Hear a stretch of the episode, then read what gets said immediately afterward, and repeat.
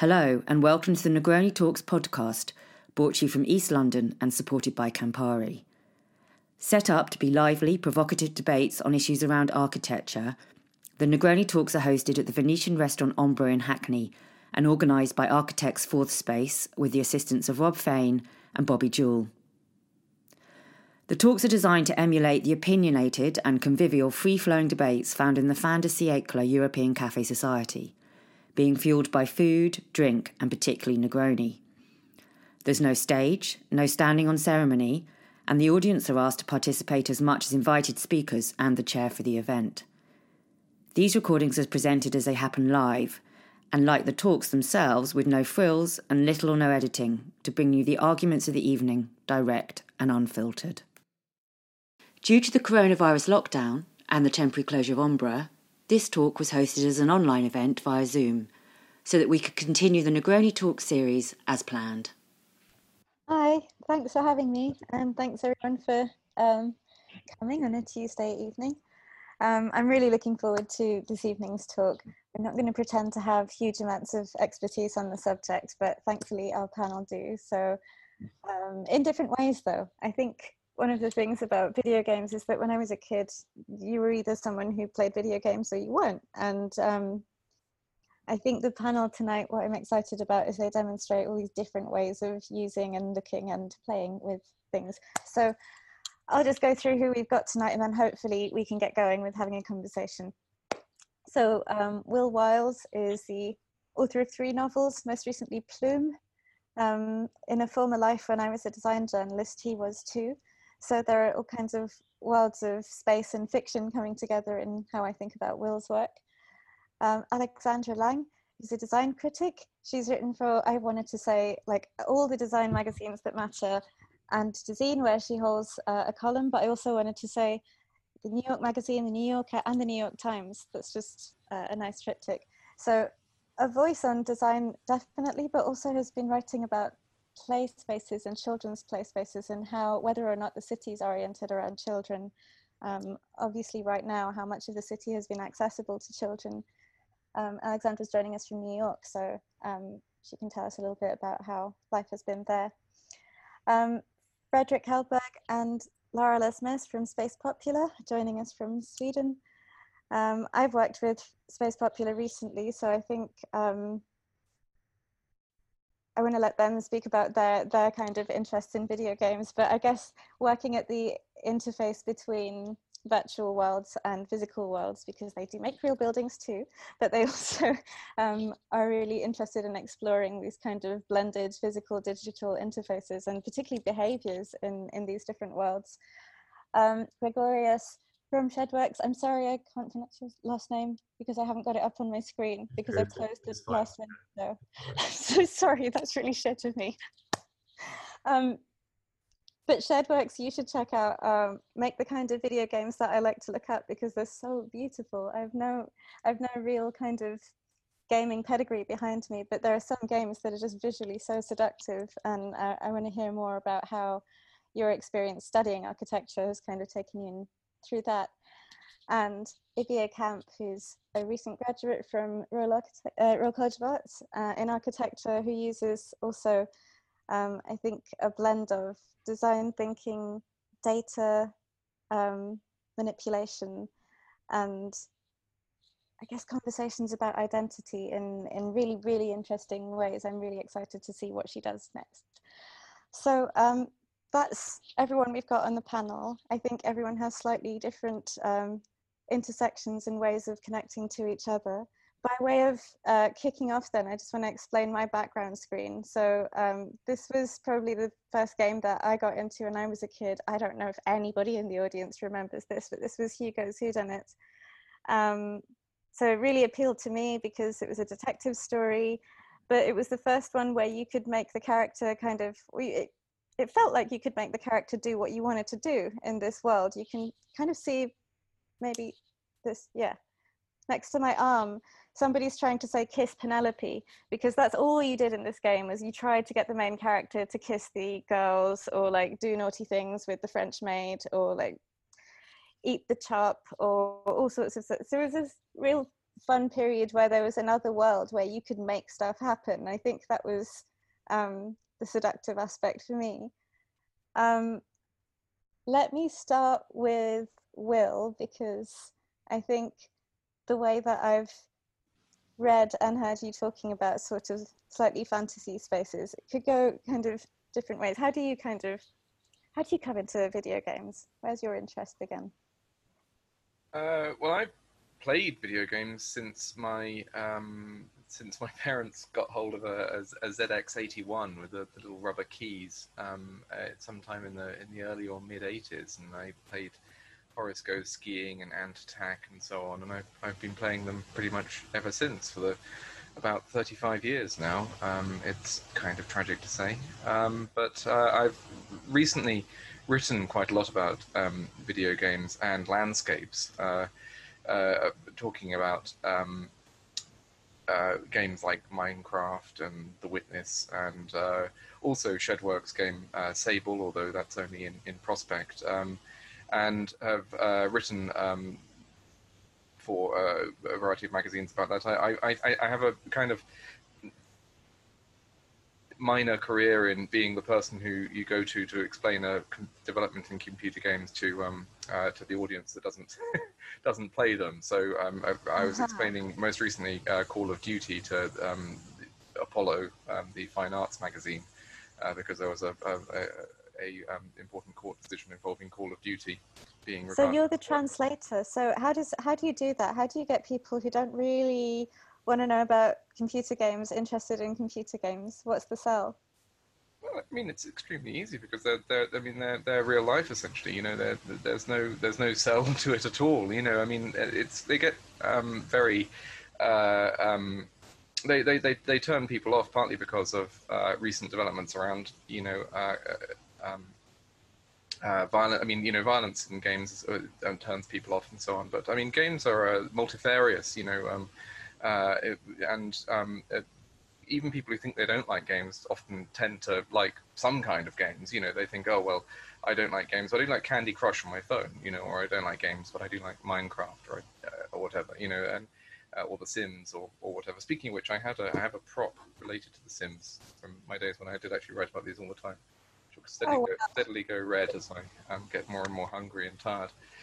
But um, uh, I've um, drifted off the subject. Yeah, I mean, you know, games um, have come to encompass an awful lot of all of human life, um, and um, I'm particularly interested in the ways that um, they uh, uh, create. Um, They can create uh, many of the emotions that we associate with with with, with art, um, in, including a sense of a sense of wonder, a sense of awe, mm-hmm. um, and fear, um, which uh, I think extend them beyond the the, the realm of of, of of mere entertainment. Although there's nothing mere about entertainment. It's, it's no, in, absolutely not. So, well, you mentioned Greg's game. Let me. Let me take it over to say uh, to Greg, and maybe you can tell us a little bit about Sable, and also how you got to being somebody who makes independent video games in the shed. Uh, yeah, I I guess uh, so. I, I started off studying architecture at Bardo, but um, I kind of always started doing that degree knowing that I didn't want to be an architect. I just did it because I thought that practice of designing architecture was really interesting. My dad's an architect, so I knew I didn't want to be an architect. I was one hundred percent. Uh, and so I always had this kind of um, view to studying or looking at video games, or I, I didn't really know what I wanted to do, but um, but towards the end of my degree, I started to look more at video games, and I wrote my dissertation on, on uh, like interactive spaces. And actually, I, when Will was speaking just then, one of the things that I really struggled with with my dissertation was uh, interpreting the language of how you speak about video games for an audience of people who are going to mark an architecture paper, right? So hey. That was like something that I, re- I found really difficult. We have terms when we talk about video games, stuff like Metroidvania, that uh, if you're someone who plays video games, it's like a, a term that carries a lot of a weight and meaning, but it's just a portmanteau of two video game names. Uh, so like how, when you try and convey the nuances of, of what that means, it, it can be quite a difficult thing. Um, so that was actually something that I thought about when Will was talking about interpreting games for a more general mm-hmm, pop, mm-hmm. like, audience. Um, that maybe, you know, it, I think depending on what topic specifically you're talking about uh, becomes easier or harder. But um, but yeah, I think it's a really interesting point. Uh, but yeah, so what are you trying to do with Sable? Are you trying to create something that's more welcoming for?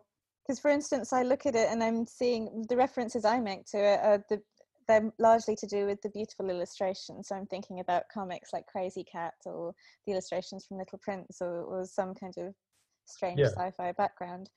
Yeah, there's definitely that component to it where we're trying to get people who maybe don't necessarily look at video games to look at it. Um, I mean, that's definitely one factor. We, you know, we try and do that with the game design itself as well. So we're making a non-violent game. Um, you know, that was a choice that we made for a number of reasons. One being just viability, like it's hard to make a, you have to animate every uh, creature that you're fighting. You have to animate the character to do combat, but it's, and it's also a design practice in and of itself that I really like, but we thought, you know, to make the game more accessible, that was a choice that we would try and keep in mind. And so uh, that is one element of designing games to be more accessible, is to, okay, if we're going to have this more action-oriented thing, or we, we're going to keep it on a more turn-based or uh, player-controlled timeline, stuff like mm-hmm. that, um, can have a real impact on accessibility. And that, that's something that we're we definitely have in mind, and I think the aesthetic feeds into that, um, definitely. But on the flip side, I think really realistic looking games in a lot of instances can feel more, or it can feel like those are slightly more popular or appealing because they don't put people off at first glance. And sometimes when you have something really stylized, if someone just doesn't mesh with it, they're not going to want to sit down and look at it for sixteen hours. So yeah. Uh, I mean, this sort of fidelity with the real world, or, or lack thereof, this is something that, um, yeah, I want to invite Frédéric and Laura, and possibly Ibiye as well, because I think you've both, you've all played with this in terms of how much fidelity to the real world is necessary, how much um, you can push that, and what you're trying to do with that. Maybe if I ask Frédéric and Laura, Um, we've talked about how freaky it gets when things are too realistic, or maybe, you know, anything you want really about your experience with gaming and what sort of thing you want to um, you look for when you're looking for games. But maybe you could pick up there. Yeah, it, I kind of got got excited from Will's description of kind of um, back background, because uh, it, it kind of becomes so relevant, I think, in many ways. And obviously we we work together completely, and we teach together, and we've been doing this for the past ten years, and a lot of our work overlaps um, with interests and skills and uh, kind of theories that involves video games. But then our our backgrounds are different, of course, because like just like Will, in my case, I um, it was a big breaking point in my life when I started getting interested in design and architecture when I was like twenty, and and said, I have to stop playing video games now, because otherwise I won't be able to do anything in my life, because I spent just uh, from I had different starting point here, just a, a simple Nintendo eight bit, but that was that, and skateboarding was my, I didn't really care about anything else than that, and, and and video games, whereas in my case I was only getting the Nintendo eight bit on the on the breaks from my brother. uh. Very contested, uh, so I, my background was more on, I started with early computer games, in particular one that I don't think anyone will know, that was called Carmen Sandiego, which was about traveling through the wait, world. Wait, wait, your game yeah, was called? Yeah, Carmen Sandiego. What did Carmen Sandiego do? Which you, you, uh, she, she was looking, it was like an investigative uh, okay. game, and uh, it involved traveling around and clues, and it was uh, I was cerebral. Very, I, think I was I started very young, and I don't think I fully understood it, which is also one of these uh, magical moments where you're just trying to do things, but you don't really know what you're doing. But then we we um, um in different ways, uh, when we were both we both studied at the Architectural Association in London, and I studied um, really early on when I was my second year with Alistair Gill and Veronica Smith, who introduced us that year to game engines. And um, that, so I had a few years there where I, I kind of got my shit together and, and, and uh, got into architecture school and started working with Unreal Engine, which is not, then it was the super obscure thing um, that gamers used to build, to mod their own, their own worlds. Um, and that is now our primary tool to make the, the virtual films that we do.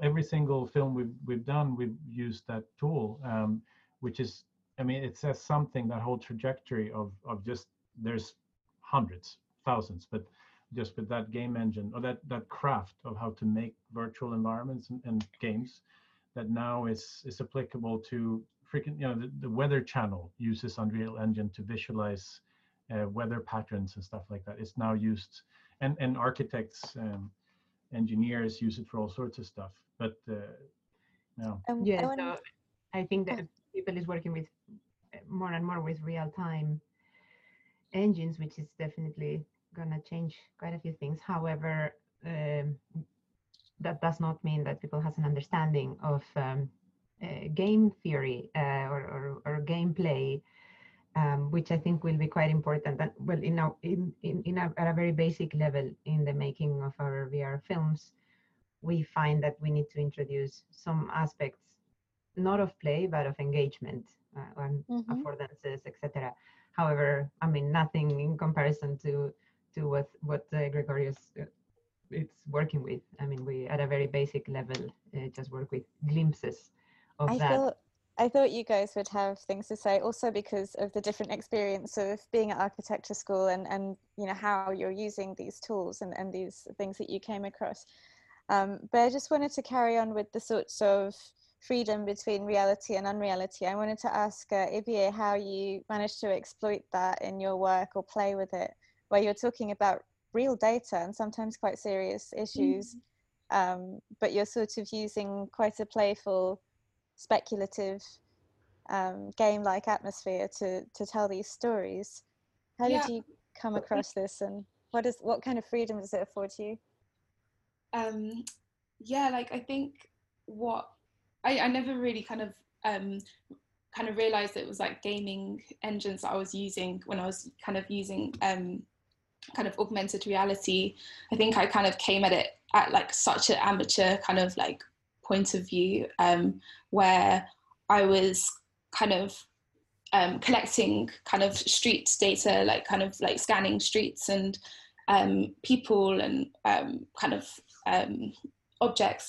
And then um, I think within my work, I'm quite interested in like contrasting territories or kind of um, like problems with technology or um, mistakes that happen. Um, I'm quite, um, I think I, I began quite interested in like the presence of technology in West Africa. Um, so um, I actually wrote my dissertation about kind of these um, gaming huts um, around Freetown um, in Sierra Leone, where these kind of, um, they're, they're kind of PlayStation centres. And um, I was sort of kind of really fascinated with these really busy kind of like spaces um, where like people would go in and pay like kind of a couple leones to, to play. And then like what happens in those spaces when there's a power cut or something, and then those places are then kind of obviously not in use, or I don't know. So um, I think with... So hold on, let me just, so, so they're like gaming cafes or yeah. not arcades, but like gaming cafes, I guess, would be more the scale. Yeah. And so I like, guess there's like a social life around that too. Definitely, definitely a social life around it. And um, I think the way that a space kind of, um, kind of uh, transforms, I, I think um, so that's that's kind of like what I was quite interested in in terms of um, the public space um, having these gaming um, kind of huts, and um, I think also um, some of the titles, they would have these titles on the outside that would um, one was called Emergency um, Sports Centre.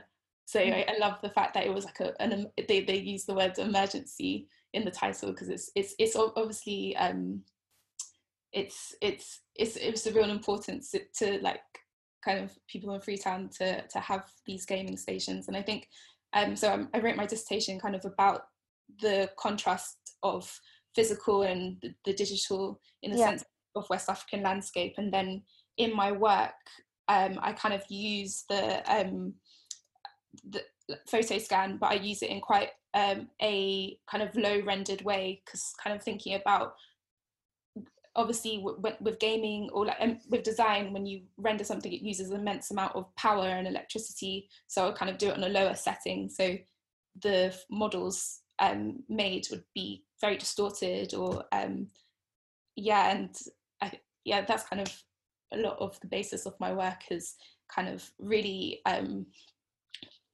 like the, the aesthetic, and also kind of critiquing um, what what some of these tools are designed for and how um, different environments kind of use them. Yeah, I mean, I've been really kind of thinking about data manipulation quite a lot, obviously in recent political times, how data has been used or misused is, and the way you describe it being um, through your work, how you kind of morph images and manipulate images, I can see the kind of critique related there. Um, gosh, I also want to know more about why why it is that gaming space is so seductive in in West Africa, and how it's a completely different kind of seduction. It's not alone in your room in the dark where you're connected to necessarily to hundreds of people, but something very, very different. Alexandra, I'm curious, do you play video games? Is it something you're witnessing your children use? Um, I, yeah, well, I keep trying to play video games. Um, I have a twelve year old son, and he would love it if I played video games, but he's kind of, um, he despairs of me at this point. He called me a button masher recently because I started playing a game and I just like push all the buttons. I just kind of freak out. Um, sometimes I can be successful with that technique, but more often not. So yeah, I don't, I don't really think that I have the gaming gene, but, um, as you mentioned earlier, I've done a lot of work on um, like design for play, and I had a book that came out two years ago called The Design of Childhood. And I got really interested in video games when I was writing that book, because if, I mean, if you talk to like nine kids out of ten today, like what is the play space of a, you know, twenty nineteen, twenty twenty childhood? It is video games.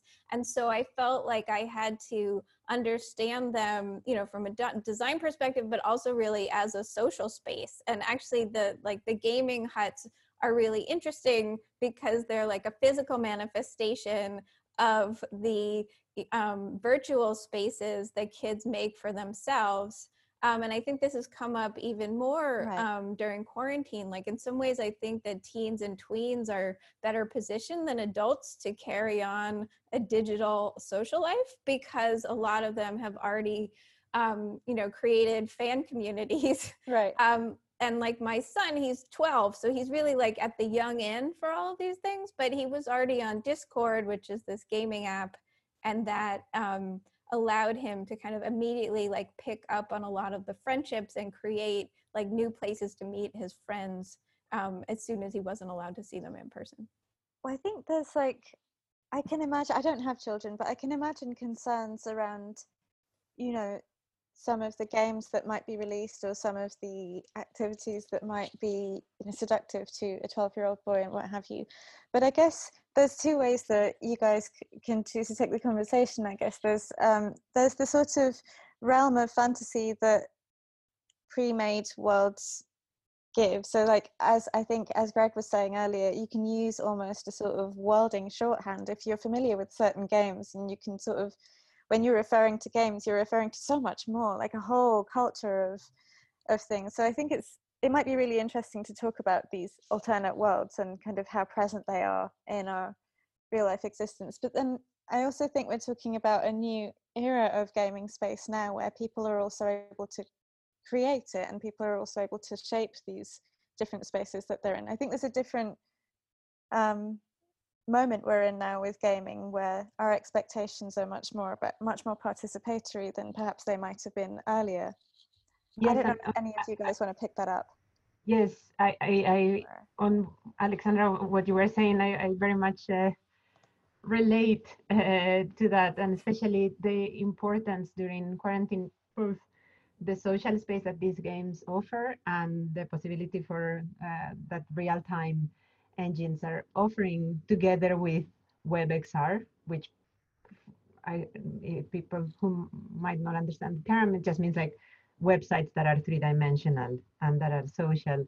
And uh, I have had the tremendous pleasure of introducing my uh, six and four-year-old nephew and niece to, to WebXR by making very, very simple worlds for them.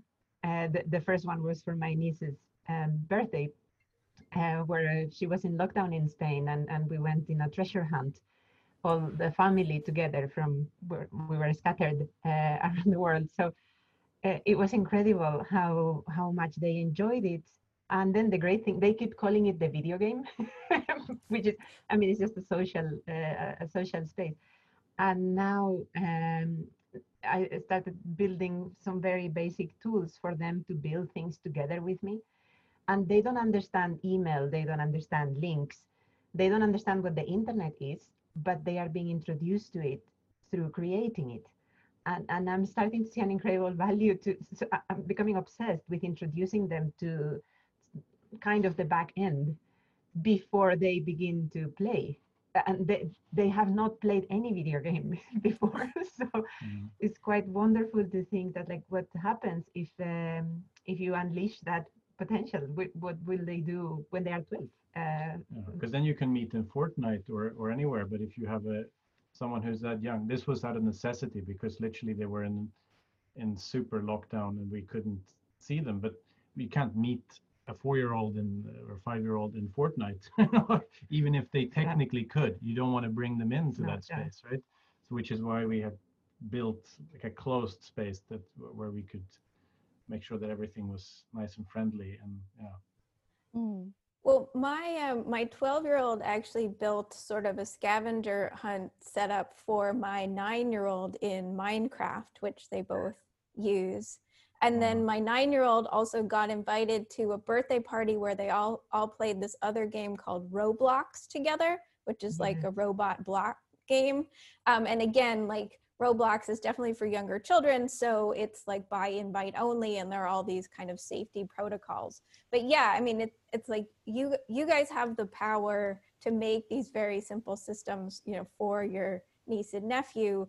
But there, yeah, there are really like age differentiated games that kids can come on and like find the platform together, um, and I think a lot of those, you know, are creating these super active communities right now, just because yeah. yeah you can't craft at the birthday party, but you can play Roblox together. Yeah, and then on what uh, Ibiye was talking about, this like how do you I mean that how much we can play with, how do we create that, and that link to reality. I think it's super interesting. Uh, how do you, like, we're trying to introduce them to mapping, like they print out uh, texture maps and draw on them, and then we just put them onto three D models for them, which I was thinking is similar to Ibiye, what, what you kind of are describing, this like messing up with. Yeah, like um, yeah. it's been quite fun to kind of um, kind of play with textures of, of what is scanned and stuff, and kind of yeah. what's really interesting is, so um, I, I I use all the time um, photogrammetry, like photo scan, and um, it's, it's quite interesting how um, if you kind of try to do like a photogrammetry where you take loads of photographs of something that's moving, it kind of really distorts and picks up other kind of elements, and maybe um, things that were moving kind of disappear. So um, I, I was using that a lot with the manner that I was like scanning in, like very messy kind of blurry pictures, and then mm-hmm. the three D model that appears um, is um, very, very kind of organic and distorted, and it's, it's kind of like a Um, quite an interesting kind of data trace of what was there in that moment in time, um, and uh, kind of using PhotoScan. Um, if you kind of look at it online, um, it's kind of the examples that are shown of PhotoScan are of maybe statues or kind of kind of historic buildings, which people tend to scan. But the way that I was using them were in like a kind of um, like middle of town in Freetown, and um, really kind of um, contrasting territories where there was like kekes moving, and so um, that um, kind of playfulness, I think, um, in then using augmented reality, um, I then use augmented reality to then put that in real life and you can really see the gaps and um, of kind of information that was kind of mistaken or glitched um, around that. How, how do these spaces in Freetown compare to like arcade spaces that you would have had uh, quite populated here twenty years ago, ten years ago? I mean, they've deteriorated in popularity. You look at somewhere like the Trocadero in central right. London. It's dead um, now, it doesn't exist, but yeah. Yeah, like um, I actually spent so much time in Trocadero as a child. It's um, it's quite funny. To yeah. Um, yeah, so um, I went into some of the gaming spaces. Um, so it's it's quite funny. Um, there was one down the road from where me and my partner live, and um, it it was actually um, very much like a living room. It, um, it kind of had two um, benches, and then like maybe three or four T V screens, and like maybe an Xbox um, and then a PlayStation. And um, my partner um, like paid it and played with one of the young boys that was there. And it was really, really relaxed and um, kind of, I think um, maybe maybe a bit more approachable. I don't really know, but in Trocadero as a child, it would be very rare that I would actually play with a stranger. Yeah. I think. And so there it kind of seemed a lot more informal, kind of, but then also almost like being in someone's living room as well, with the kind of pillows on on on the bench. Um yeah, well, how um, much does it cost? Like what's the what's the kind of equivalent cost? Like uh, I'm, I can't really remember. um I think like like can you, is it the price of a soft drink, or is it the price of dinner, or is it the price oh, of it's it's super cheap. Maybe it, it would be our equivalent of five p or something. Okay, so it's yeah. super affordable then for people who ne- wouldn't necessarily have the yeah. systems at home and stuff. My partner just texted me saying it's, te- it's ten p. Thank you. Yeah. Um, but yeah, really affordable and um, yeah. approachable spaces actually.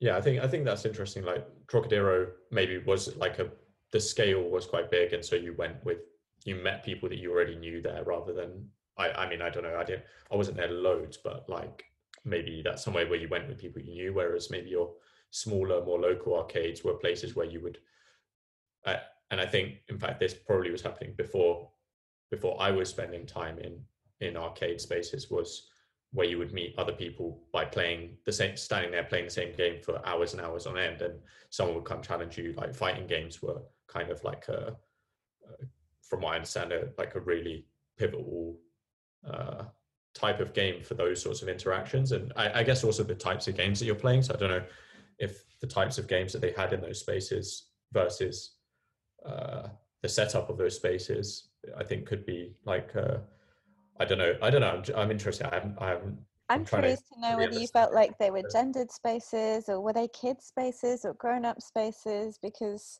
yeah. I think I think about the contemporary video games world. I don't really think about children particularly. Um, maybe that's because I live with an adult gamer. But um, but yeah, I, I don't know if the if either of the spaces you're describing now, whether it's in, in Sierra Leone or the Trocadero, whether they felt like gendered spaces or in any way hostile to you guys growing up, or whether it was just magic land.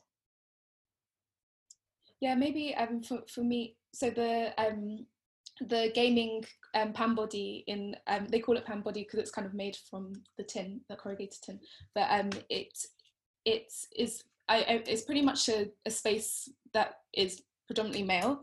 Um, and that's another thing of um, maybe um, in, in, in my experience, like I would go to Nigeria for summers and my cousins would be playing kind of PlayStation, and, you know, the girls wouldn't kind of play, they'd more kind of like hang out and watch or something. So I don't know if that's just kind of the, the experience in West Africa from Nigeria and Sierra Leone.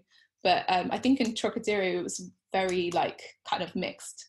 Um, kind of space, and very interactive as well, because it was different it was different types of games that I remember there, mm. or like funfair games, and then or but there were maybe more I'm, we had the cinema there as well, and then access to other spaces yeah, too, so it was true. Like a space between spaces as well, I feel like, as well as a destination in of, of itself. But um I want to speak yeah. to Will a bit more about, I think I read somewhere where we, we were talking, or you were talking, we were talking, he is the reader and he is the writer. We were talking about, I think, fantasy and horror, and um, and I guess a need for those sorts of spaces that can't necessarily exist in real world that, I mean, that's what I sometimes appreciate about gaming environments, is that they are environments where you can live in different structures, different environments, and the more immersive the better, really.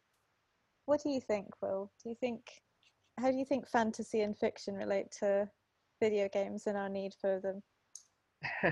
um, leading, leading question, eh?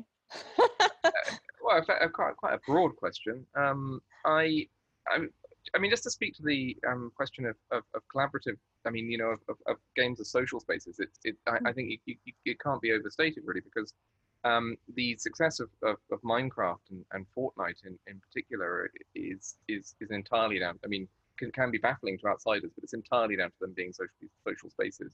And we're very lucky with Minecraft, it's such a, um, a collaborative social space. But, um, uh, you know, it, it doesn't center violence um, in its gameplay. But the... Um, Uh, I found at home with with with um, my my my eldest child is is seven, and he's um, uh, enjoys games on a on a fairly basic level still, but on a number of levels. I mean, he enjoyed playing. You know, we play Doctor Mario or whatever. We have a, a Nintendo emulator, so um, we we've been enjoying playing some classic Mario and things like that. But um, uh, also, he will enjoy sort of the collaborative playing, where he'll essentially sit next to me, and we'll, you know, play a puzzle game together. Um, there's a game called Opus Magnum, which involves making very simple devices, and that sort of thing is very fun to play, you know, talking about what you're seeing on the screen and and um, solving the problem together. Uh, you know, games like Poly Bridge and Besieged and so on, where it's built about making contraptions. These are games that, that, that work beautifully just as, as parent and child, um, uh, you know, discussing discussing solutions. And there's also, weirdly, he enjoys playing some games passively, um, uh, such as, um, I mean, not play, playing at all, in the sense that he doesn't really enjoy playing Minecraft that much, because there's an awful lot of sort of grinding away to get materials and so on. But he's, he, he loves to watch me play Minecraft to, the, to an extent that it can be quite annoying. um, uh, you know, he'll, he'll quite happily sit next to um, me and, and, and, and talk about what I'm doing, uh, because, uh, you know, I've, I've had the patience to, to get a, you know, significant kind of structure off the ground, whatever, and, and, and he'll enjoy having, you know, something already made there.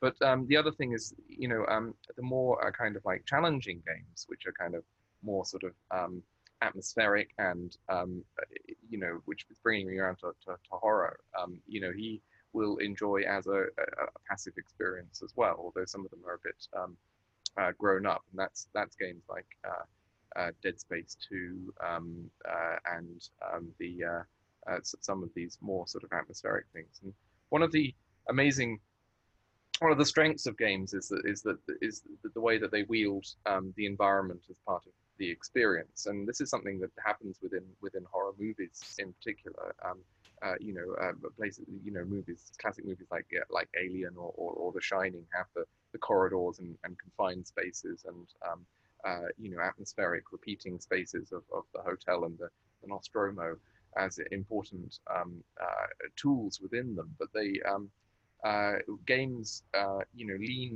very heavily into that, and and and all their um, all their horror is is environmental. Uh, they're, they're, um, they they they they build their um, atmosphere almost entirely from uh, the way that the, the the environment is arranged around you, and uh, and things changing within it, which is is is, is immensely um, I find I think interesting from an architectural point of view. Um, I don't know if that uh, goes some way to answering Um, your question, but um, uh, so a game like The Evil Within um, is is is within a is within a house. Um, it's mm-hmm. set within um, uh, within a, an artist's house, um, and it. Um, uh, this is one you play started, alone, I hope, with that yeah. name. Yeah, uh, you you start it um, very uh, quietly. You're just you're just walking around. It's kind of sinister. It's nighttime. There's a storm outside, um, and.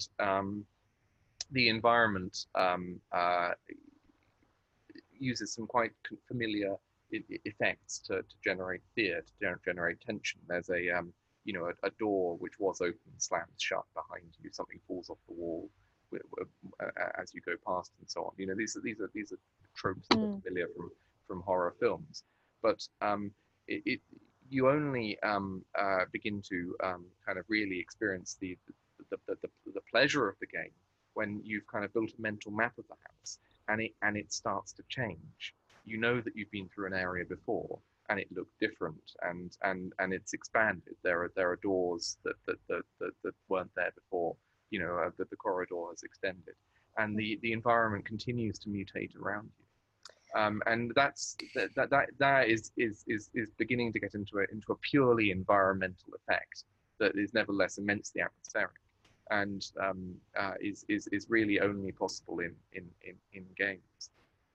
Let me throw this to Greg then. Um, how do you, so on your website it says you're the architecture visual kind of space guy, and and Dan is the sort of programming person, but how do you think your architectural skills play into, like, I mean, it's it's amazing to hear that you had no intention of being an architect and you kind of knew in your stomach that it might be going this way towards gaming. But I guess I want to ask slightly more directly about some of the things that Will was talking about, about how spatial tools might be used to create these atmospherics, and then that's sort of yeah. a world that you're playing with in a way that you would never really be able to in real life, right?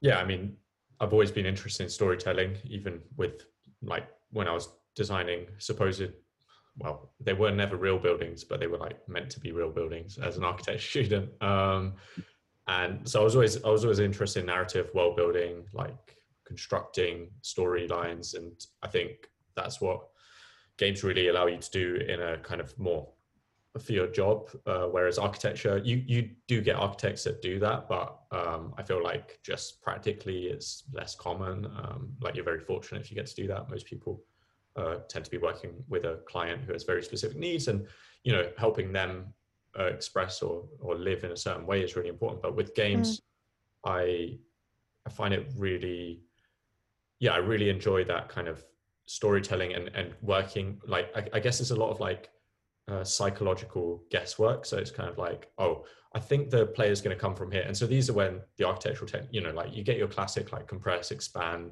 like creating viewpoints, what have you, that you get in architecture anyway. But you're trying to do you're trying to encourage players to move through spaces or interact with spaces in particular ways, but without kind of uh without taking their hand and being like, no, you have to walk through this door right here, please. Just like, you have to, so there's this like looseness to that that I think is very architectural and very uh, tied to the um, the psychology of the player themselves, um, yeah. but also the abilities that you give the player. Like uh, when you design a building, you'll always keep in mind like the capabilities of a human, and and so there's a kind of template for that. But then that template gets modified based on like uh, you know, if someone's disabled in some way, you know, if they if they have to navigate the world through a wheelchair, or if they're blind or deaf, you know, you might create accommodations for that or design a, a structure for that.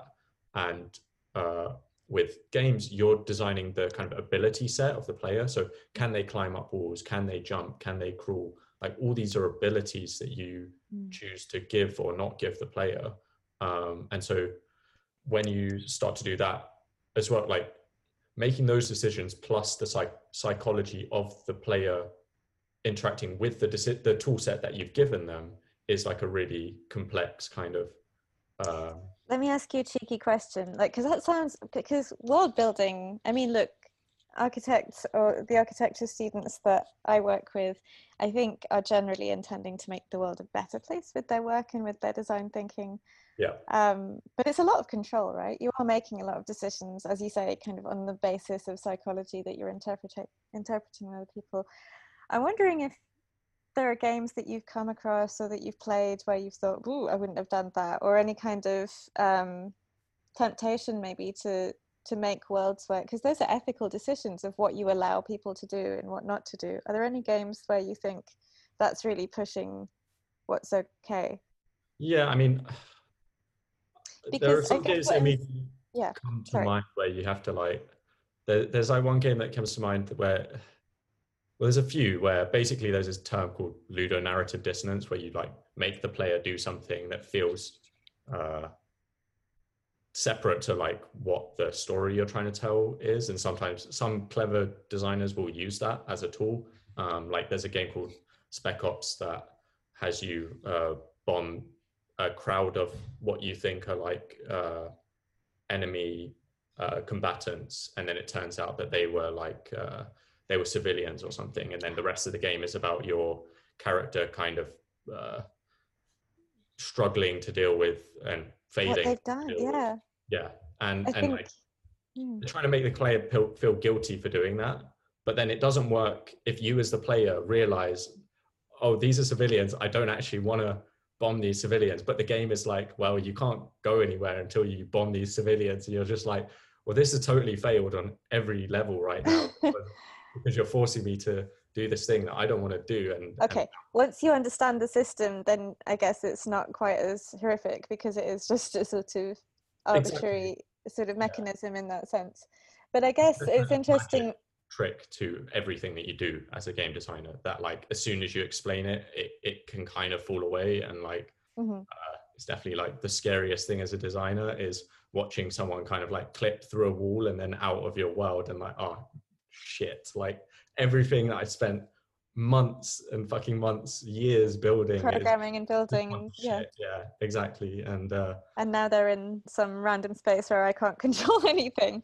Exactly. Yeah, I think some architects feel that way too, um sure, about the apocalypse sites and all sorts of things.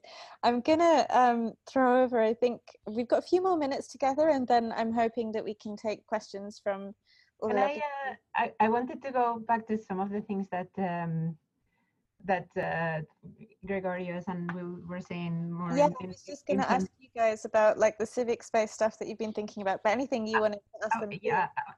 I was going to say, I, I think um, in the whole notion of like how, well, the, the effect of that the environment has in you. I mean, of course, the, the, the, the legibility of the references, uh, I think it's incredibly important. And it's a question that comes up a lot. Someone in the in the um, audience was um, asking about how much fidelity um, one needs. No? And, and I think that's really interesting, but th there is one particular uh, V R game that uh, that left me, and you as well, I think, completely struck and completely opened new ways uh, in, in this like sort of relationship of the subject to the environment, which is um, Superhot V R, where you the speed at which you move controls the speed at which uh, the pace of the world.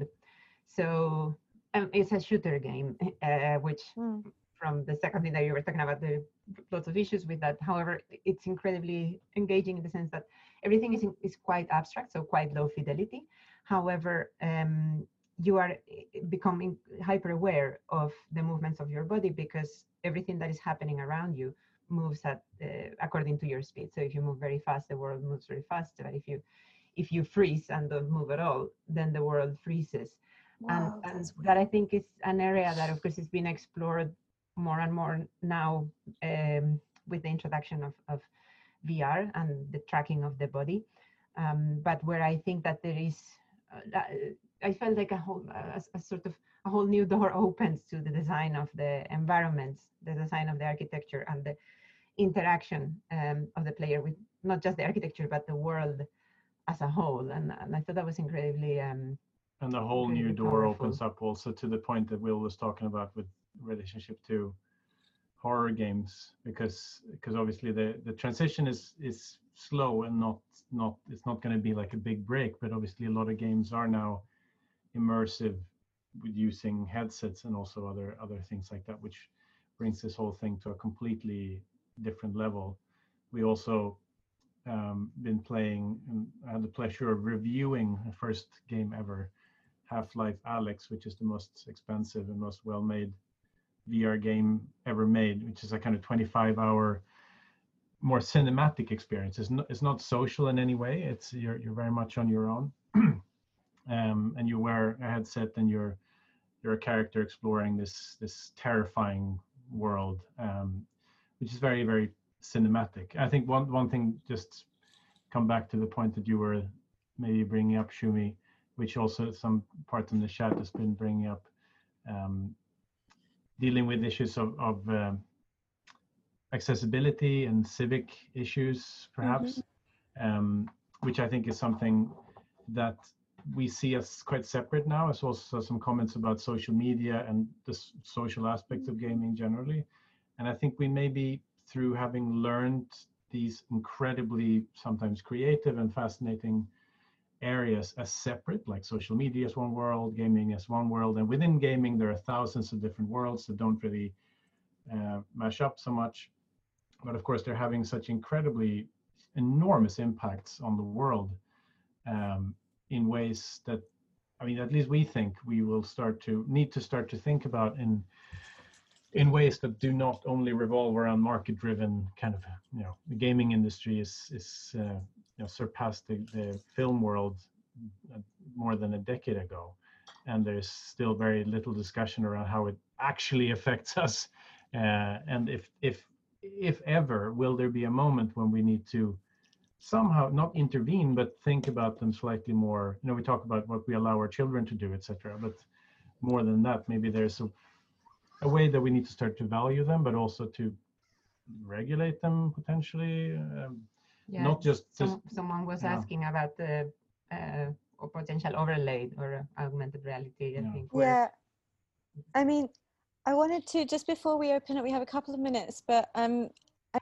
really aware that I'm speaking to Alexandra in Brooklyn in New York right now, where public space and a kind of contestation of, of space in real life is really kicking off in, in ways that um, hasn't really happened in, in the U K yet. And I'm wondering, there are all these like spaces of identity that are being um, discussed at the moment. I'm wondering if you see any potentials, or whether your kids are kind of navigating these sorts of issues, because you can't necessarily go out and be with people in the ways that one might want to be or expect to be for reasons of health, uh, for reasons of other sorts of safety at the moment.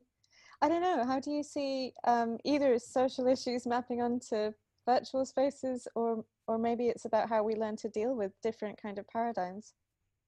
Well, um, I was actually, I was going to, wanted to chime in anyway, just about kind of like V R and civic space, because um, I was a guest critic for a studio last year at Yale um, that was about, well, it was supposed to be about designing play space, but a lot of the students actually didn't want to do that.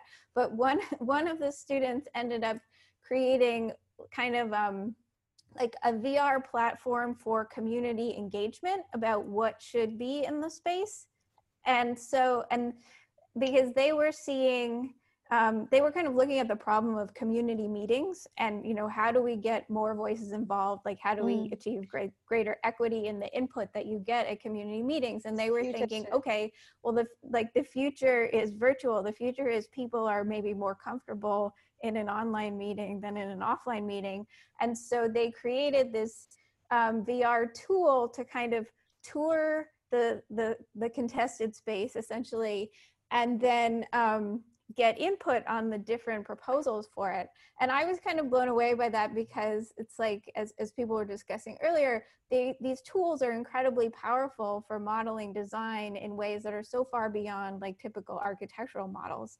And so that students were able, like in the context of the studio, could kind of try to make a community engagement platform mm. that could model the space in three dimensions, I thought was really im- important and great. And I, and I think that like one of the things that people are talking about in Brooklyn now is um, how have we gotten so many spaces that are supposed to be for the, you know, for the community without the input of the actual community living there. Mm-hmm. Um, and, you know, most recently it's been talking about bike lanes, and it's like, who gets the bike lanes? Mm-hmm. Are the bike lanes safe to use if they're being heavily policed, or is it just like another way that, you know, Black and brown people like come in for more um, policing? So all of this, I think um, there's, you know, there's potential for online platforms to break up some uh, older patterns, right? Um, but there has to be, yeah, there always has to be this kind of back and forth between the real world and the virtual world,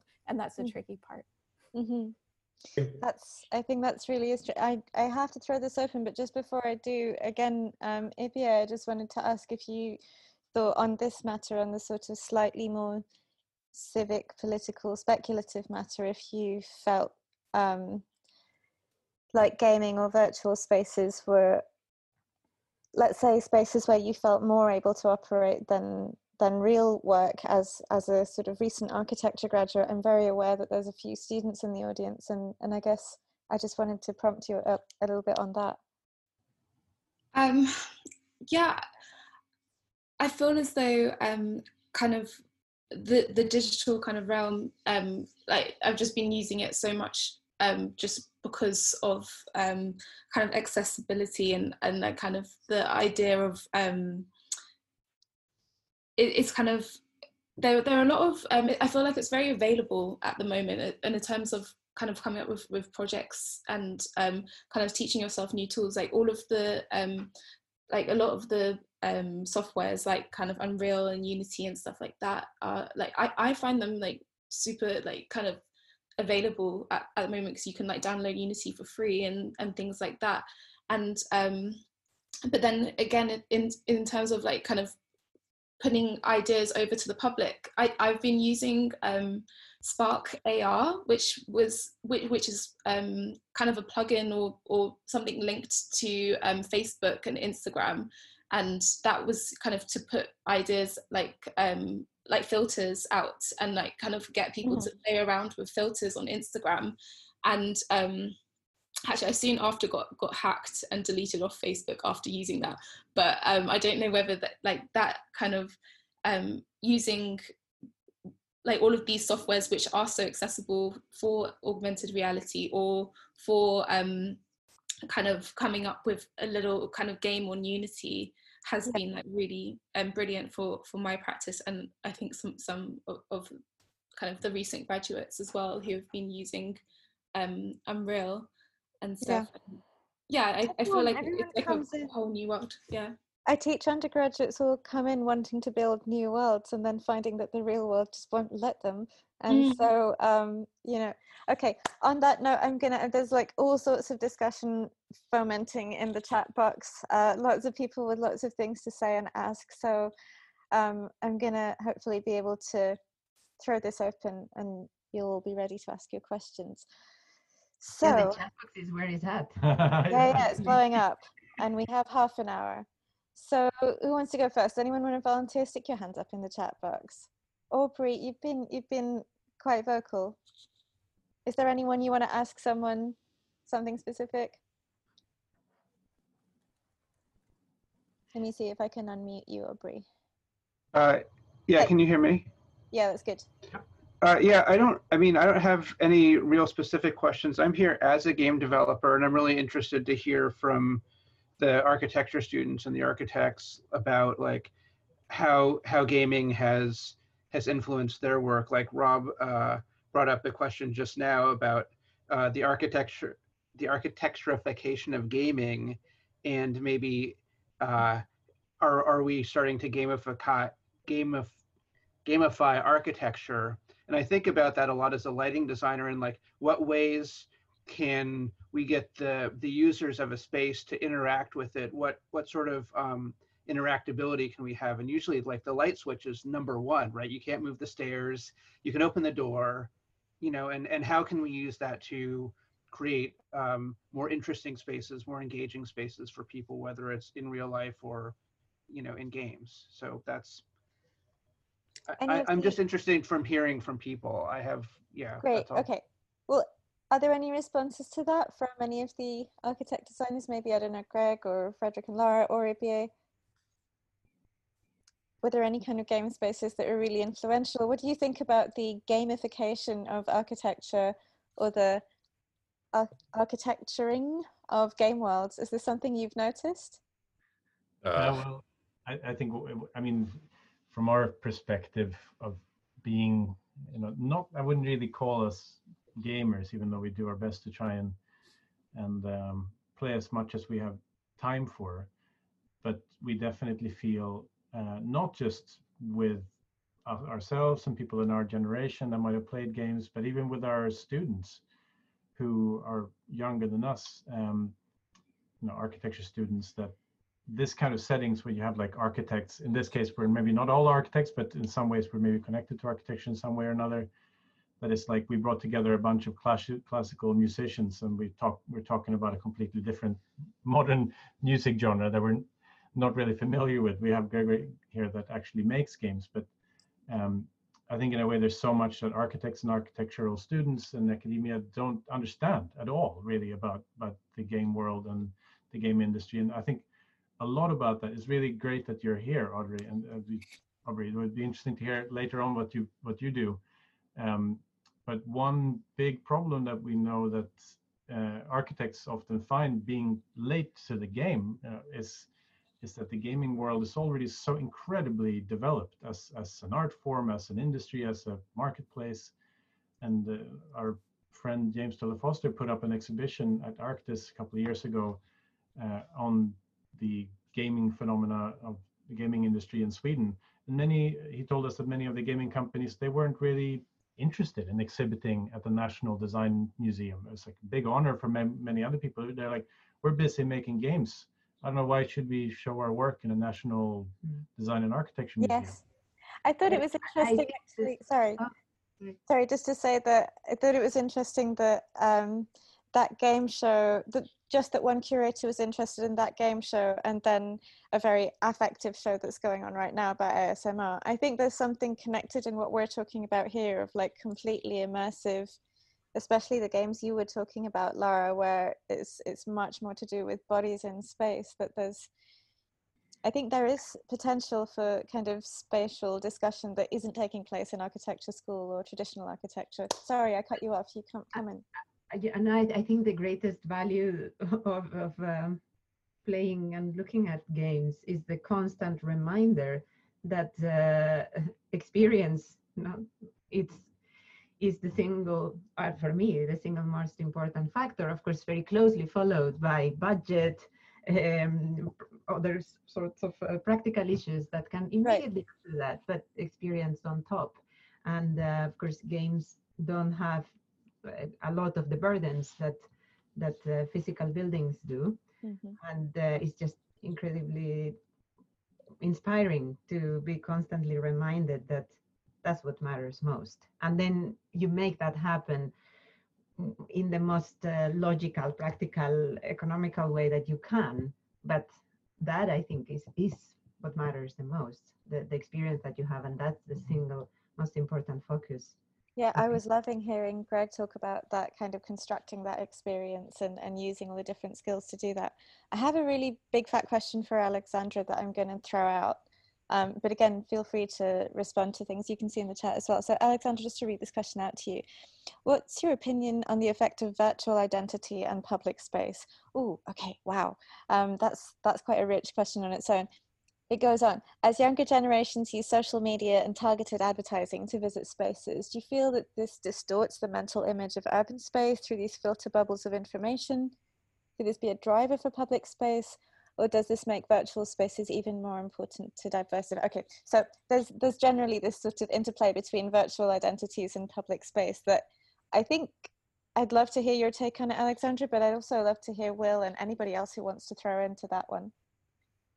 Sure. I mean, this seems like I, I was just on this podcast called ninety-nine percent Invisible talking about Instagram's effect on architecture. And I think that this question is closely aligned with that. I mean, And and I think, I mean, social media is yeah is a is a slice is a slice of ourselves, and it's a slice of the architectural spaces that we want to share. And there are specific um, kind of modes of architectural space that look better on social media, particularly Instagram. And and I think when people are talking about the Instagramification of architecture, a lot of times they're talking about like the selfie lighting or the very shareable wall or the very shareable floor.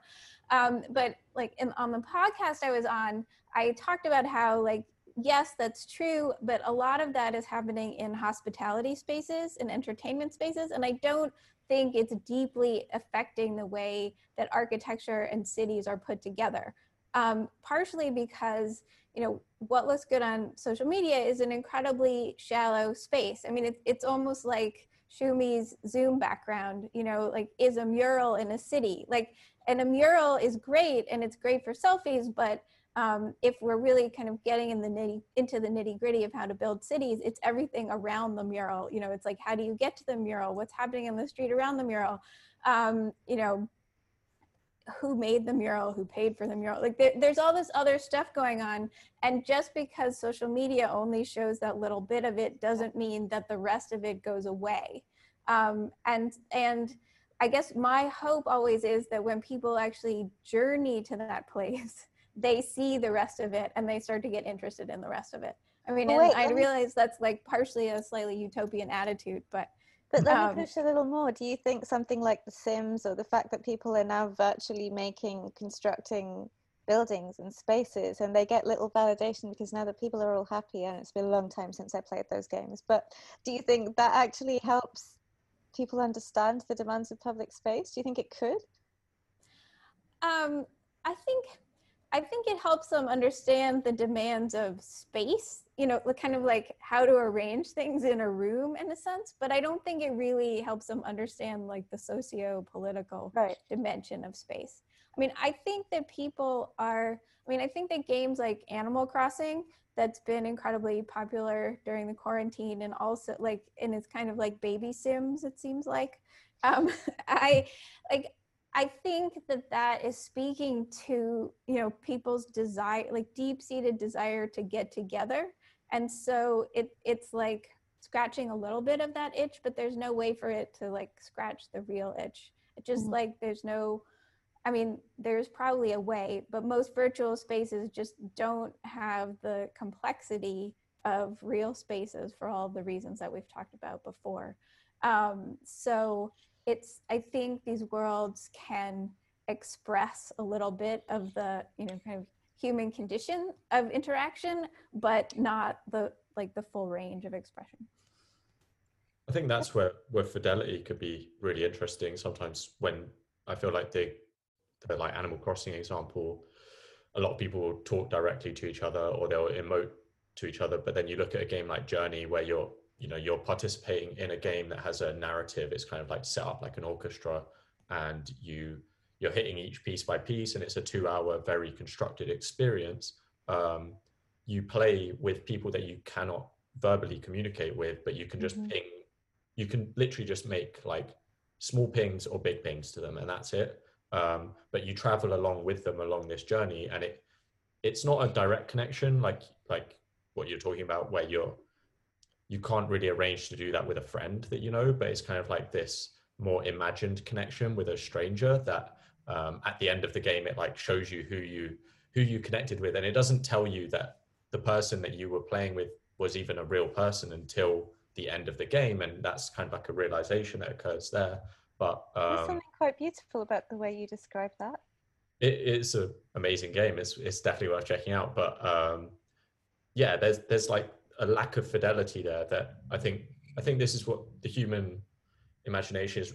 Basically, humans are really good at um, basically suspending disbelief. I think like when you read a book, you don't, there's not a lot of like visual stimuli, but you can imagine a lot. And I think that's where the question of fidelity earlier um, comes in, where it's like, okay, it actually we can get by with not a load of fidelity. Superhot as well was an example that you're talking about, and in terms of like fully immersing you in a space, but um, mm-hmm. but still get a lot from the experience. And sometimes it, you get this thing in uh, games animation called the Uncanny Valley, where um, when a character model looks like too real, then the animation work can't quite keep up, and you get these kind of mannequin looking things. And I think you get that in design as well. I think you get yeah. that in interactive space, where when you make something more and more interactable, then the bits that aren't interactable suddenly become incredibly highlighted. Um, yeah. And I think that's like, I don't think that's just applicable to visual elements. I think it's applicable to sound and design and everything basically. Um, and I think uh, that includes social elements, I would say. Um, like, I think if you, if you engage with it on like a level that is like, okay, this is not gonna uh, completely replace me go to the pub with my friends, but it's going to be like supplemental to that. It's going to do something slightly different, and like we can have a lot of fun just like kind of I don't know playing this co-op game together or whatever. Yeah. Um, then it, it yeah I don't know. That's kind of how I feel about. Uh, well, but let me take. Yeah. Well, let me take Uncanny Valley and, and maybe slightly move it to to Will. Um, Not because Uncanny Valley seems like a place that you might like to visit, although I don't know, maybe. Um, do you adopt different identities when you're playing games? Do you play like massive online, you know, role-playing games where you're connected to lots of different people? Do you have personas? No, I, I, I, no, I, I, I, I've never, never enjoyed um, multiplayer uh-huh. um, gaming and and and um, play uh, apart from you know with people in the room with me, which is different, you know. Um, uh, although I, I keep um, you know uh, a close watch on on what happens because um, we we were talking earlier about um, uh, whether what lessons could be learned from uh, about about space um, uh, from, from from games, and the these massive multiplayer online games have uh, have actually um, proven to be quite useful in terms of um, modeling various aspects of of, of um, um, society, often by accidents when when stuff goes wrong. There was a, a famous instance in in World of Warcraft some years ago, mm-hmm. where a um, uh, essentially a plague broke out because of a bug. There was a, uh, a contagion that spread from player to player and and um, and, and uh, weakened and, and killed them, which was um, a, a game mechanic that had, that had gone out of control. And the way that um, the, the, the way that people adapted to uh, try and respond to the fact that this thing that was killing players by the score um, was was going round, and there was no way of beating it. Um, uh, and and the way that the, the the plague spread through the world managed to. Um, teach epidemiologists um, some, some useful lessons um, because uh, players have different strategies for for, um, uh, for for dealing with it, and you know some isolated themselves from from from, from the rest of the game environment. Others, uh, you know, went and um, uh, tried to help people. Uh, some, uh, mm-hmm. you know, uh, deliberately tried to spread the plague, and and mm-hmm. it had. You know, uh, this was this was several years ago, but um, you know, had had some sounds relevant like lessons, battle yeah. royale in some sort of weird way, where I guess it's a social experiment in some ways, and, and I guess social worlds and, and gaming worlds can be that. Yeah. Um, it, it's just so great listening to all of you. I keep forgetting to listen, uh, look at new questions. There's one here from Tom Dykoff. I'm not sure if Tom's here, but he, it's written down, so I'm going to read it out. And if Tom wants to jump in on video, great. But um, the question is, can can gaming worlds offer glimpses of okay can gaming worlds offer glimpses of utopias that might anticipate change in the real world? Okay, so not just utopias, because I think gaming worlds can offer fantasy worlds where things don't have to die and stuff like that, but he asks if gaming worlds can offer glimpses of potentially politically radical utopias that might anticipate change in the real world, or are we being idealistic? Is it unfair to expect computer games to change the world? Well, I mean, there are a lot of games that that, that, that have that as their ex explicit dynamic, if that's the way that you want to play them. I mean, you know, games like um, uh, Sin City and, and and Civilization, you know, which are which are venerable, you know, games that have been through many iterations. Um, uh, you know, have as, as part of their draw for some some players the ability to shape, um, a, you know, a city or a, um, a, a whole um, society to, to your own um, uh, to your own ends, and, and, and develop it in the way you want. And some people, um, you know, do that in, in, in terms of um, building, you know, what they would regard as a as a perfect or or, or just. Um, world, you know, or a, a, a pretty and, you know, well-fed and, generally speaking, um, uh, contented and beautiful city, and other people play it by building, you know, sprawling industrial megal megalopolises and, um, mm-hmm. you know, uh, or bloodthirsty empires. And there are um, uh, games, um, you know, so so the, these these simulation games have the opportunity to um, steer society in in in in, in ways and, and make choices. There are um, other games that that ask much more challenging questions, ethical questions. Um, there's a game called um, Prison Architect um, that, uh, it, it, I mean, does exactly what it says on the tin. It, it involves building and, and operating a, um, a prison, and um, it's uh, wow. it could be on the um, on the surface an ethically kind of dubious game, but um, I, I think it's actually quite a um, one that architects and and, and other um, people in design responsibilities um, should should play, because um, if you try and if you if you play it in a um, in a, in a way that tries to improve the lot of your prisoners, um, it, that's the most hard thing to do. That's, you know, that that's not sandboxing. That's not um, and, and enjoying itself. It's very easy to build a, a violent, crowded, um, unpleasant, profitable prison, but um, it's incredibly hard to build one that um, that that that has, you know, relatively contented prisoners. And, and is there an um, incentive to do either one in the game, or can you just do what you want? No, it's completely disincentivized. The, the whole the whole economic model of the game, quite wow. subtly, is based on constant growth, bringing in more and more prisoners all the time. Oh my God, you this get, is so very, dark. Yeah, you get very, you get very, very. Yeah, and it, it, it's very dark. But I mean, in, in in that darkness, it teaches quite valuable um, ethical questions about the limitations of of of of, of, of design, about oh, how sure. um, you know uh, you know whether you know. Once you get involved, once you start to de engaging with these these questions, you you find that your your your abilities as the designer are, are deeply limited, and um, it, so I, I would recommend it to um, you know architects and and, and educators um, as a kind of uh, a sort of moral lesson almost, because well, um, you know uh, things do have a tendency to tend back towards Shawshank, no matter how much you might try to be trying to create this sort of pleasant Scandinavian parkland environment. Amen. I think I worked in Pentonville prison my second year of architecture school, and um, I guess now if you don't want to do that, then you can play prison architect and, and be faced with some similar kind of funny feelings in your stomach about what to do. Um, I feel like you probably have some, maybe some questions for each other. There, there are a few also vocal piece, people in the audience. I'm not sure whether... They're about like... cities and walking and encouraging walking. Right, I think there was a point from Aubrey as well about wanting to nudge uh, positive behavior, like uh, yeah. try to encourage people into walking. I think yeah. say about that. Could I could I ask a question off off Greg about that? I mean, it's it's related to that. It's directly directly related to that.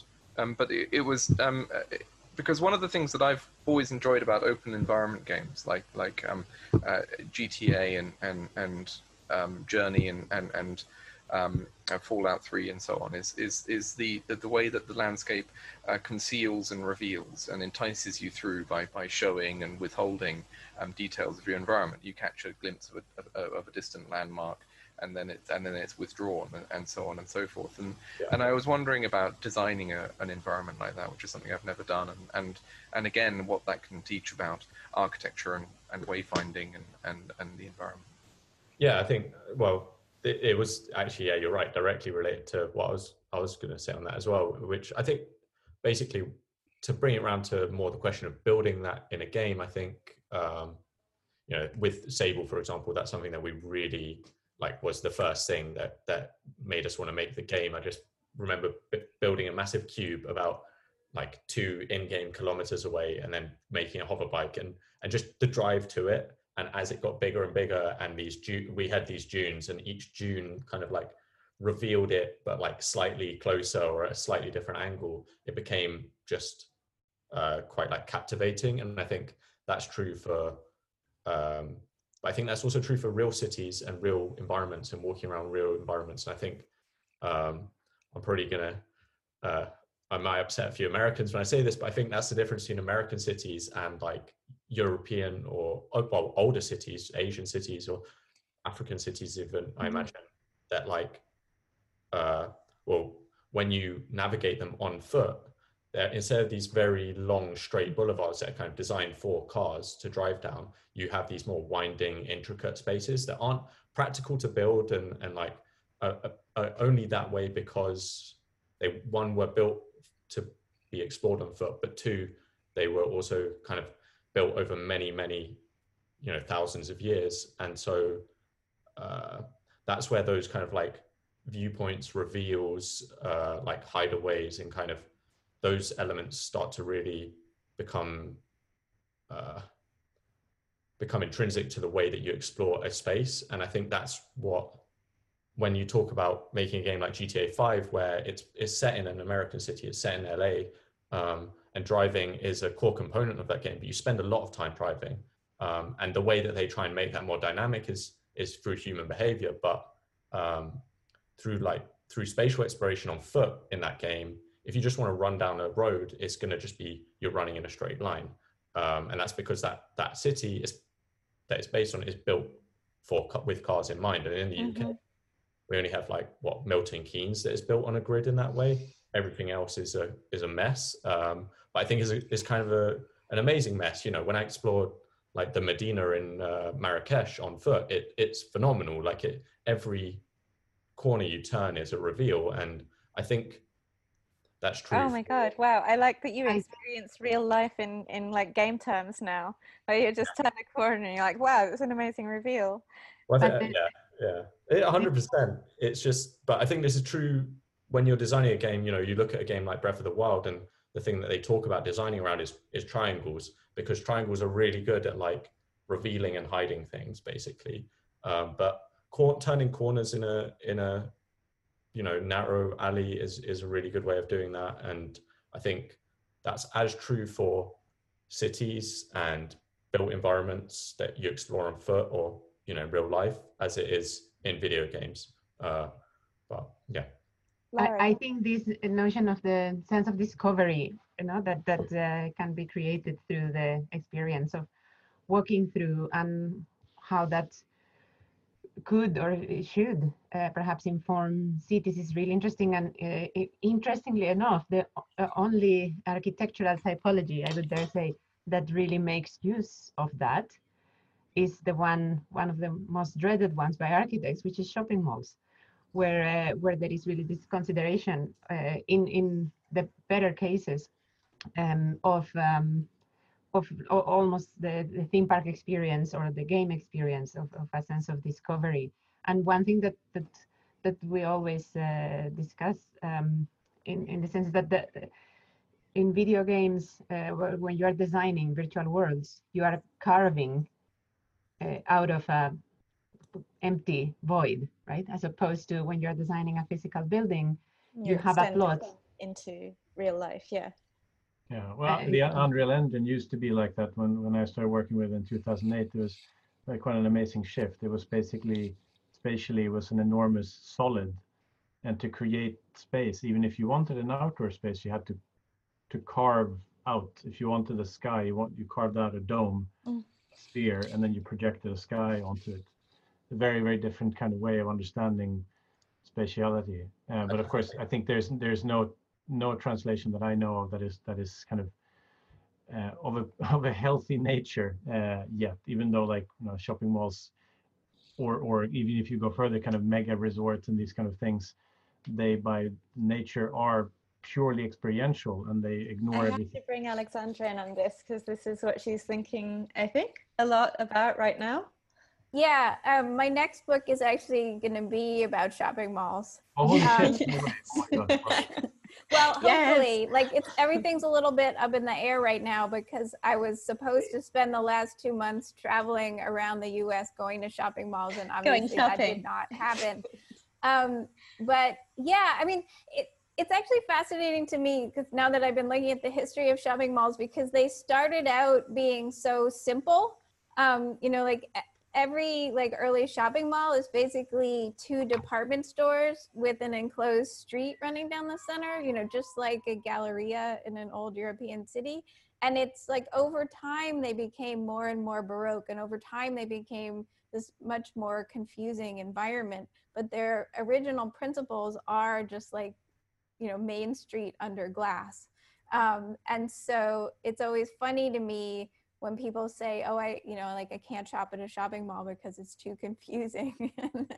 and it's, and it's like, yeah, yeah. See, sometimes I think it's people that didn't grow up going to shopping malls, because I did, so I don't find them confusing. But then sometimes I just think you could actually periodize shopping malls by their level of confusingness. Um, because in the mid eighties, they become more entertainment environments. And then I think, Um, they start to have that like zentropic, like keep you inside, like there are, there are no exits here um, thing. That I was going to say, that sounds like a fun project, but then you're doing it. Will had his hand raised. I, I wondered if he had a question or if you were just saying you don't like shopping in shopping malls. I uh, was um, no, just uh, the, the this question of, um, of of of revealing, you know, of, of not making your destination clear, of of, of you know, um, uh, curving or, or kinking a space um, so that you d you can't see the way the way out um, uh, uh, immediately. Um, uh, I, I, I, something I wanted to bring was, in some ways, games designers were originally forced into this by by the limitations of the technology. They they they, they were forced into architecture because they couldn't do a um, to, to to to include a, a straight street and or enfilade where you could see from you know a, a great distance would mean rendering a great many ob um, objects all at once, and instead they had to bend, create ways of, of, of, of bending space, and, um, and and so you more like a movie set where you, you only see a small amount each time, because that was yeah. what the capabilities of the of the machinery could could manage. And so in some ways they were they were obliged to um, uh, um, Uh, yeah, they, they were forced into into architecture and urbanism. Um, there's a wonderful uh, uh, book um, by Nicholas Pesner, best best known for The Buildings of England, called Visual Planning and the Picturesque, where he takes you um, kind of step by step through a series of photographs, um, through a series of quite pretty streets in in.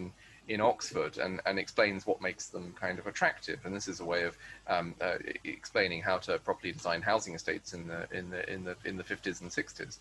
Um, and it's it, it, it, it. it's it's quite fun. I I'd really like to read a review you write of it or something. I think that would be really cool. Yeah, it's well, it's it's like um, I mean, but it's like walking through a video game, because it's it's mm-hmm. it's a series of, of still images, you know, of what's revealed at each point. And um, you know that that is the same. Um, Uh, the, the, the, it, it, it, you know, he's writing in the fifties, but that's that's it's very similar. Um, anyway, sorry. But... No, no, that's that's totally fine. I, I did have a question, but it's dissolved in all the interesting discussion that's happening. Ibiye, did you have anything you wanted to kind of bring up as we kind of move towards a time when I should be closing the chat in a few minutes?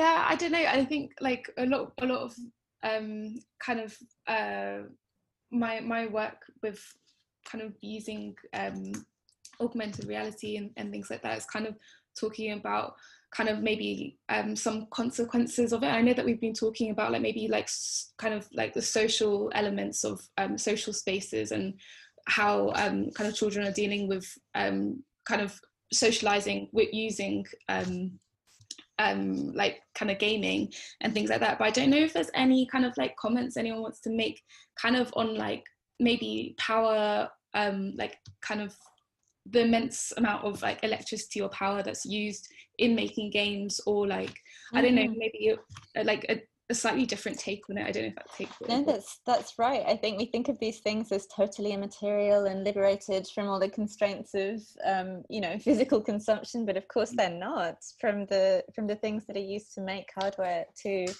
the massive energy consumption. Um, of, of rendering all of these things. That's a really good question. I don't know if any of our panelists um, want to respond to that. I also just wanted to pick up on a quote from Sadhwinder, who is talking about these sort of slightly illogical spaces, both in games and malls. And I'm thinking of casinos as well, where you're sort of, you want the visitor to be a bit disorientated and a bit lost, because you want the visitor to spend more time in it and possibly spend more money. So yeah, I don't know if any of the panelists want to respond to environmental, ecological, financial, that, perhaps? That stuff is, is really relevant. I think a lot of that stuff will tie into the production of game consoles themselves. I think that's like a big problem. Batteries for the Switch, or for, you know, for phones as well. Phones are, phones are used as game consoles. And I think a lot of that stuff, uh, you know, will come into kind of built-in obsolescence of those uh, objects that we use for gaming, and the kind of uh, the need for companies to have you buy like the newest one, right? And mm-hmm. part of that is is getting to a point where, and I think games are starting to get there, where games are actually really expensive to make at the fidelity that these consoles allow, um, and so we're going to perhaps hopefully just get to diminishing returns on that point and just stick with the consoles we have. And I think we're starting to see that a little bit more now with um, with uh, console life cycles starting to take a bit longer. But I think uh, I think gradually they'll get long enough that you'll you'll set you'll keep your console, you'll be downloading games digitally, and so that will help a bit in that regard. Now, as to how much power consumption they use themselves, mm-hmm. um, That is a that is a really important point. Um, I guess that's the benefit to having new consoles, is that they become more optimized. Um, but uh, but then I, I don't know what the trade-off is there. But yeah, I don't know what the trade-off is there. Mm-hmm. Constructing a new one that is much more power optimized and having this old one which is consuming far more power. But um, But I do think we'll reach that diminishing returns on the production side, where, you know, a game like The Last of Us, for example, is just not not feasible for literally any other game developer in the world um, to get that fidelity. And I think that will become more and more true. And but we can also be a bit more, I don't, it's hard for me to explain this in, in without getting into too much granularity, but um, but basically, if you look at a game like ours, which is highly stylized, it, which allows a smaller team to make it, um, it means that, that a game like that could work on, theoretically, on older hardware for longer. And so if more games were built in this more stylized manner, mm-hmm. um, as long as you can achieve your objectives on the game design side, then you could, in theory, I could, in theory, go away and make another game on like the current generation of consoles, and it, it wouldn't affect my intentions in game design. Um, and so okay. those things will slow down, hopefully, the production of hardware um, over time, and just mean that there are longer generation cycles. Right, I think I get what you're talking about, and that has profound implications in terms of who's able to access and, and what's accelerating um, and how much people can share in terms of um, that's a kind of, the same um, sorts of things. As a kind of uh, curiosity and as a um, comment um, regards to what Ibiye was bringing up, which I'm sure is something that you've also thought about, but it's super interesting in your research in in, in A R.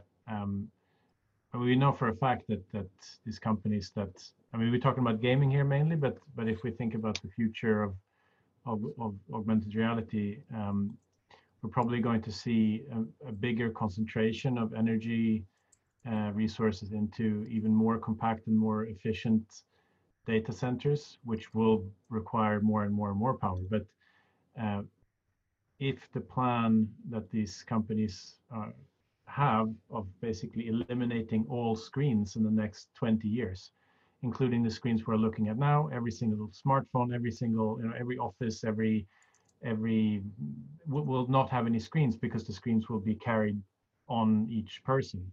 And there's even speculations very high up in some of these tech companies that we could potentially in the next fifty years eliminate all artificial lighting. Literally every single light bulb, every single L E D light, we won't have to make them again because the, you know, technically this is getting really complex, but uh, but if the world is just scanned and each individual is scanned, then, then a city could be completely physically dark.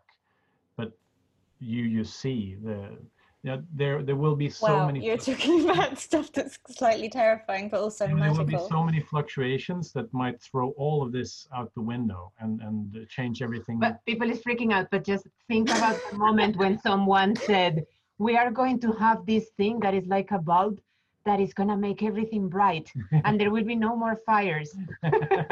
Like just, no just, more gas lamps, no more, no gas more, lamps. No more whale hunting. So it, and... it's not that that... different in terms of a step. It sounds scary, but uh... now, the implications are vast, but that's literally conversations that are happening, like should we invest a trillion dollars in the next ten years in making that a reality or not? You know, so I don't know any people who are more ready to embrace, you know, the future than Frederick and Laura, so I think we've all got stuff to learn from. Let's check our kind of panic reactions. It might be okay. It might be okay. Um, all right, I think we just have a couple minutes more on this, so I don't know if there's anything desperate that people want to bring up or kind of leave the audience with in terms of, I guess the initial question of, of this evening was kind of about world building and what alternative possibilities there are, and I feel like you've all been so great in um, fleshing out your different interests in that. Is there anything anyone wants to bring up or or kind of close on? I, I'm going to come in just to annoy Bobby. Go on. um, I couldn't help thinking on the last bit with what um, Laura and Frederick were saying. Um, I couldn't help thinking what Frederick and Laura were, were saying in the last point. It's been fantastic debate, absolutely brilliant speakers and great cheering, thank you. And I just posted it on the chat box.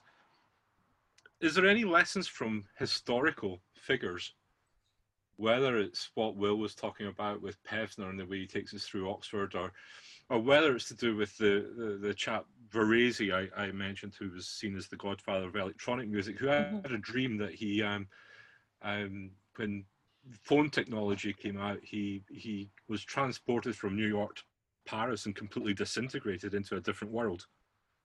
And I just wonder if there's any kind of identity or transform transformational aspect of um, what we've been talking about tonight, which um, um, has uh, maybe some precedent with some, his or maybe has some historical precedent where there's some writing or knowledge that um, mm-hmm. we, we can kind of draw upon to sort of mm-hmm. help anchor ourselves and help expand what to me has been a, a really illuminating chat on a lot of things that I really don't know much about. I guess I can think of one immediately. Um, the novel, I believe Victorian novel, Flatland by Edwin A. Abbott. Yes, yeah. That was uh, about one of these, I suppose, shifts, and it was simplified so that it could work as a little novella um, about a two-dimensional world and the threat that's posed by the possibility of three dimensions and how many yeah, um, yeah.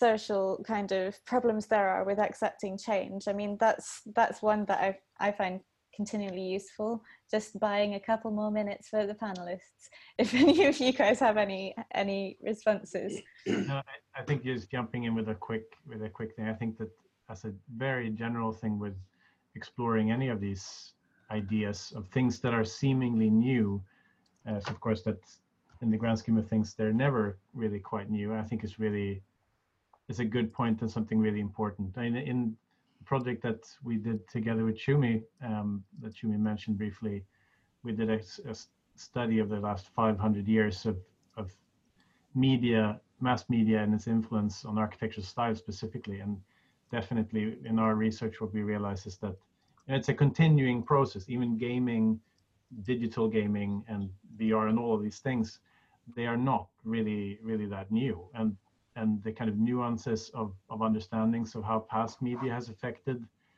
uh, the world and culture. You know, we're, we we can learn so much from looking back, even even way past electricity, even. Uh, I mean, one thing we extracted from working, well, one thing you guys extracted from working on that exhibition was about agency and how much that has opened up, right, in terms of Um, I think one thing that we discovered was how few people were able to get involved in, let's say, the world building process, if we're talking about building architecture and dictating style, and how advancing technologies have allowed more and more people to participate in that process. And I think that's reflected in some of the discussions that you guys have been expanding today. Does that make sense? No. Yeah. All right. I think it's about time to draw this bit of it to the close. I don't know if the hosts are going to kind of open up chat for people to hang out a bit afterwards, but I just wanted to thank um, all the panelists, Alexandra, Greg, Will, Frederick, Laura, Ibiye. Thank you so much um, for just a little bit of an insight into how you've been thinking about alternative worlds. And thank you so much to the audience for um, hanging out so long. And of course to um, Fourth Space and the Negroni Talks team. Thank you, Fina. And yeah, we will open it all up to um, what we tend to call the after party. It sort of goes on and on as long as people want to hang around, so people can drop out um, to carry on. Thank you so much. Thank you very much, everybody. Yeah, everyone should be able to unmute themselves, by the way, now, if you did want to give a round of applause. And yeah, so afterwards. you can you can unmute yourselves and talk to each other from the safety of your laptops.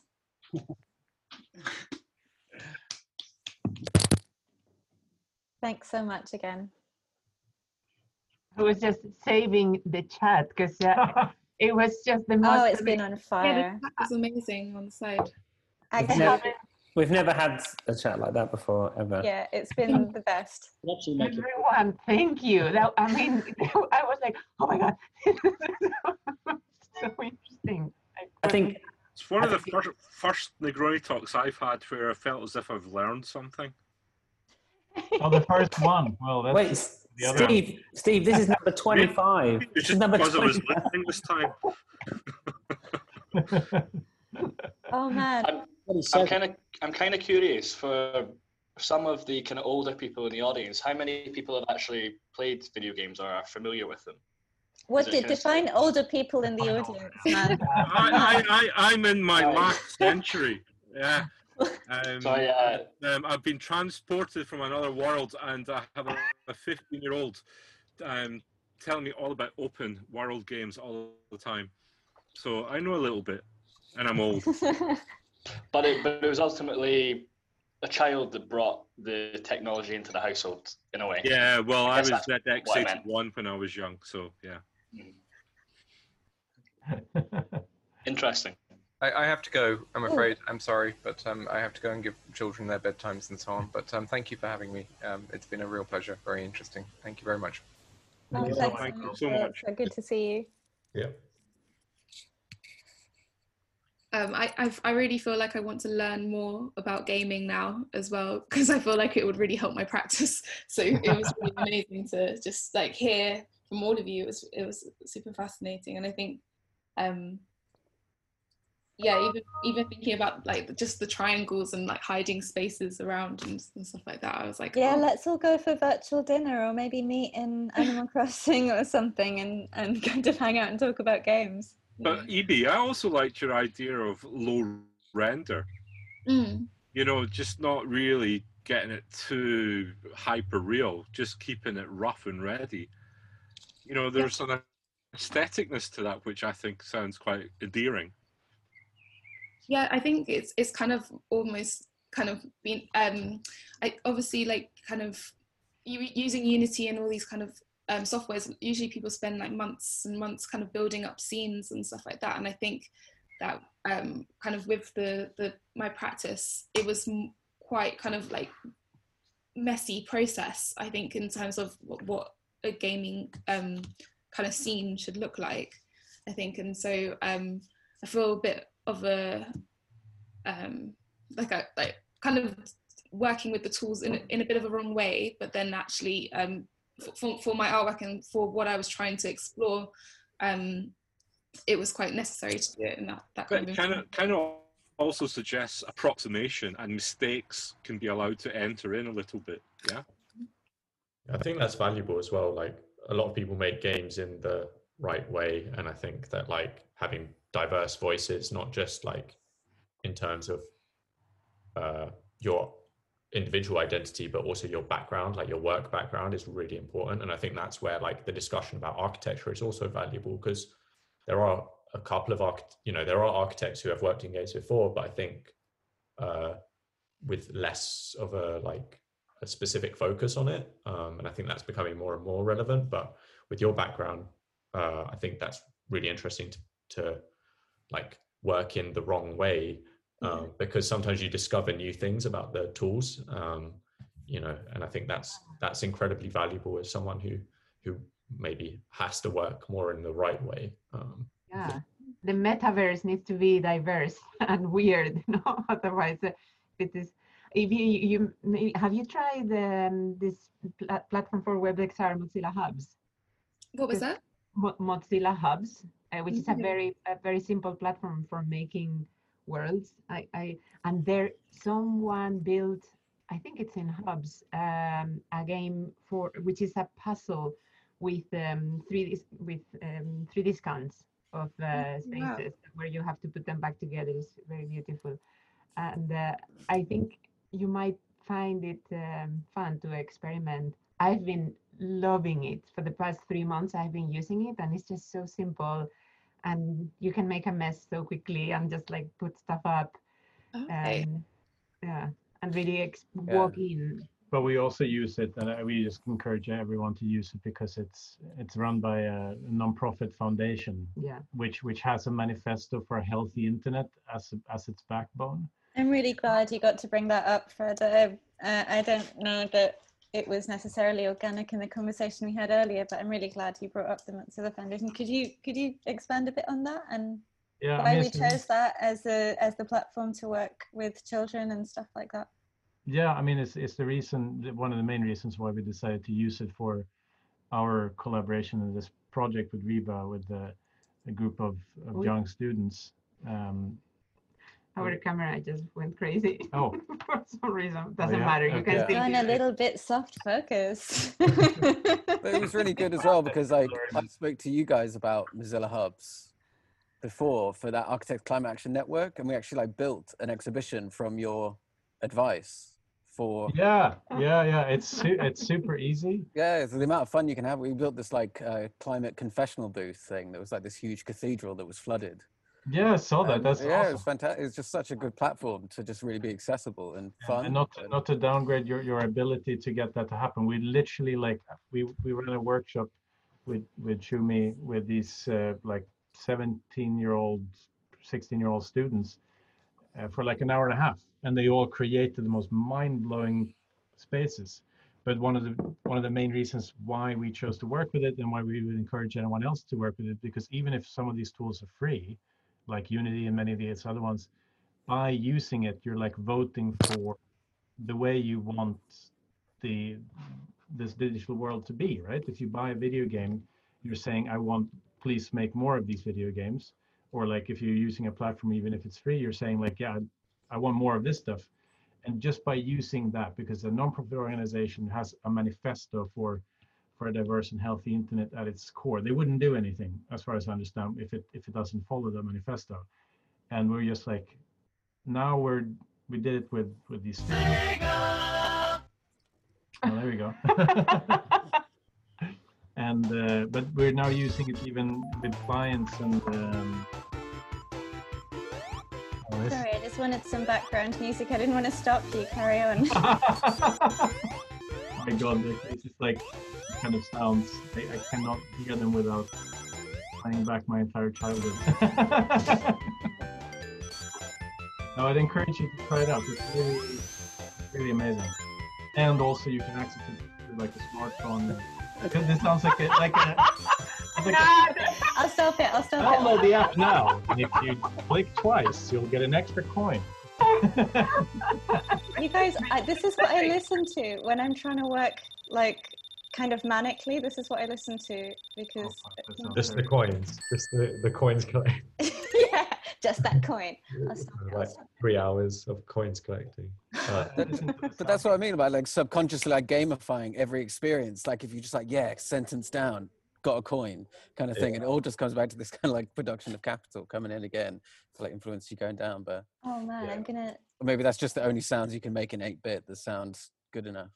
Yeah, just oh, but those composers, those composers were amazing. I would collect their work. Those those um, Japanese musicians who had composed music for those games. Because uh, well, Shumi, did, Shumi, did you? Um, there was an amazing Six Music program. I'll try and dig it out. Where um, they talked about um, the death music in video games, because the way that you compose the music when a character dies, mm-hmm. the idea is that it's meant to sort of in, instill a sense of sort of sadness and that you've lost a level, but not make you so melancholy that you, that you don't can't play that you don't play the next one. Right. So it was like this, like intense wow. amount of intense amount of effort and thought, and Six Music did like. They went through like a whole load of video game death sounds, and it was absolutely amazing. I don't know if that's manipulative or genius to try and sort of use a game environment to good, good experience kind of normalize the death experience. I mean, it's okay. Were a lot of like, the composers coming out of Japan then? Yeah. I, I'm speaking about those games. Yeah, definitely. Yeah. Well, like weirdly enough, like a lot of them were influenced by Yellow Magic Orchestra. Back in the day from like the seventies and eighties, and they in turn were influenced by uh, Debussy. Like Sakamoto was hugely influenced by Debussy, so it's weird that it does come back to this like romantic French background. Yeah, have you read the David, very... Bobby, have you read the David Toot book? Uh, yeah, all the time. Yeah, I mean, he, he, he goes right back, you know, to Debussy stuff, and that's why I was trying to figure out if there was stuff on gaming in that book. I can't remember. It's been a while since I read it. Yeah. But um, yeah, Jap Japanese were were were uh, very interesting in that regard, because their society through the sixties, seventies, and eighties, when they were experimenting with that sound, was very very conservative. Yeah, and it like took like digital like yeah. sounds to start being expansive, and yeah. you saw a similar way that creativity was expanded upon a few video games through there. Um, Shimi, why why is this here? What am I looking at? I'm sorry, I don't know. you just, this is just. I love it. You can, you can see what's going on here, right? This was, I think, a couple of times ago when I went to Calcutta, where I'm from, um, and I was going to. Oh, it was the place where the gentleman who drives our car, who used to drive our car, it was the place where he used to get his lunch. So this is like quite into an urban slum area, and um, I just saw this painting on the wall, and I went with him that day, and was just kind of um, I don't know what to say. I was just kind of thrilled and, and weirded out by seeing that. I guess the kids around there were walking around playing Pokemon Go, and, and this was so much a part of their daily life that it then becomes manifest on a building. Which but is it's also a Ganesh thing going on as well. Yes, yeah, yeah, oh yeah. I, God, being being from Calcutta, I don't even see those kind of hybrids anymore. Yeah, everything counts in the pantheon of Hindu gods. Pokemon Go, yeah, bring it, it's fine. This, this is like gamer gods, isn't it? Yeah. Yes. But it's quite funny though that like um, Pokemon Ganesh Go is, is essentially like the last like I think like Pokemon Go is like the last like cyber utopianism that's probably going to happen this century, because everyone when that like, came out everyone was like that's so great, so positive, everyone it loved it. It was totally flawed, right? It was really dangerous. Yeah, it was like really manipulative. You know, it's really like you know that, uh, was it not one of those things where it was like one of one of those first examples, and maybe there's more, I don't know, of where um, the, the the gaming and the virtual world got people outside. Yeah. It also kind of got people quite lost in like kind of like woods and all sorts, kind of like finding. I, I think that I've heard some horrendous stories about people finding bodies in the woods or something because they were chasing a Pokemon or something. It, it got quite. I felt like it got quite dark. The whole Pokemon Go. It also it also got quite yeah, boring it, it, quite quickly, didn't it? It also it was the sense that they didn't. After the initial gimmick of the augmented reality, they didn't really know where to take it. Mm-hmm. it Wasn't that a problem with the whole... Go on, Fred. No, it got such a huge hype because it was just the first. But it mm. still has a huge amount of play, playing. And, and Niantic, the company that, that owns it, they still make shitloads of money. And they are like top five of the players that are literally building what the augmented city will be like. They are so big that they organize the biggest world conference on cities and augmentation and stuff. And they they fund pro- projects and they're working on the weirdest shit, like uh, all basically from money and technology from Pokemon Go. So I think oh, this wow. discussion will circle around in the, like ten, twenty years. There will be all sorts of archaeology about like going back to that hype moment that we all seem to like just, you know, uh, this like I mean, uh, I mean the, the, the difficulty with Pokemon Go and um, getting people out to the streets and to, in, in essence, maybe explore the city is when you combine it with the situationist derive, which yeah. is an anti-consumerist mm. type of... Um, Where, well... Yeah, like so with a, it with following the Situationist Manifesto, you might be inclined to follow navigate the city through sensations or something, and you might be inclined to do that in virtual space too through a game environment where you're perhaps following. Oh, no, no, yeah. Certainly with yeah. wearable tech, um, I can imagine that being a real possibility. But I guess I was thinking a little bit about Ibiye's work with data manipulation and. Thinking also about what Frederick just said about Niantic being the people with the skin in the game in terms of building the augmented city. Are they, is there a way that they might, is there a way that companies you think are harvesting data from gameplay in order to learn and then implement systems in, in real life? That's got to be happening, right?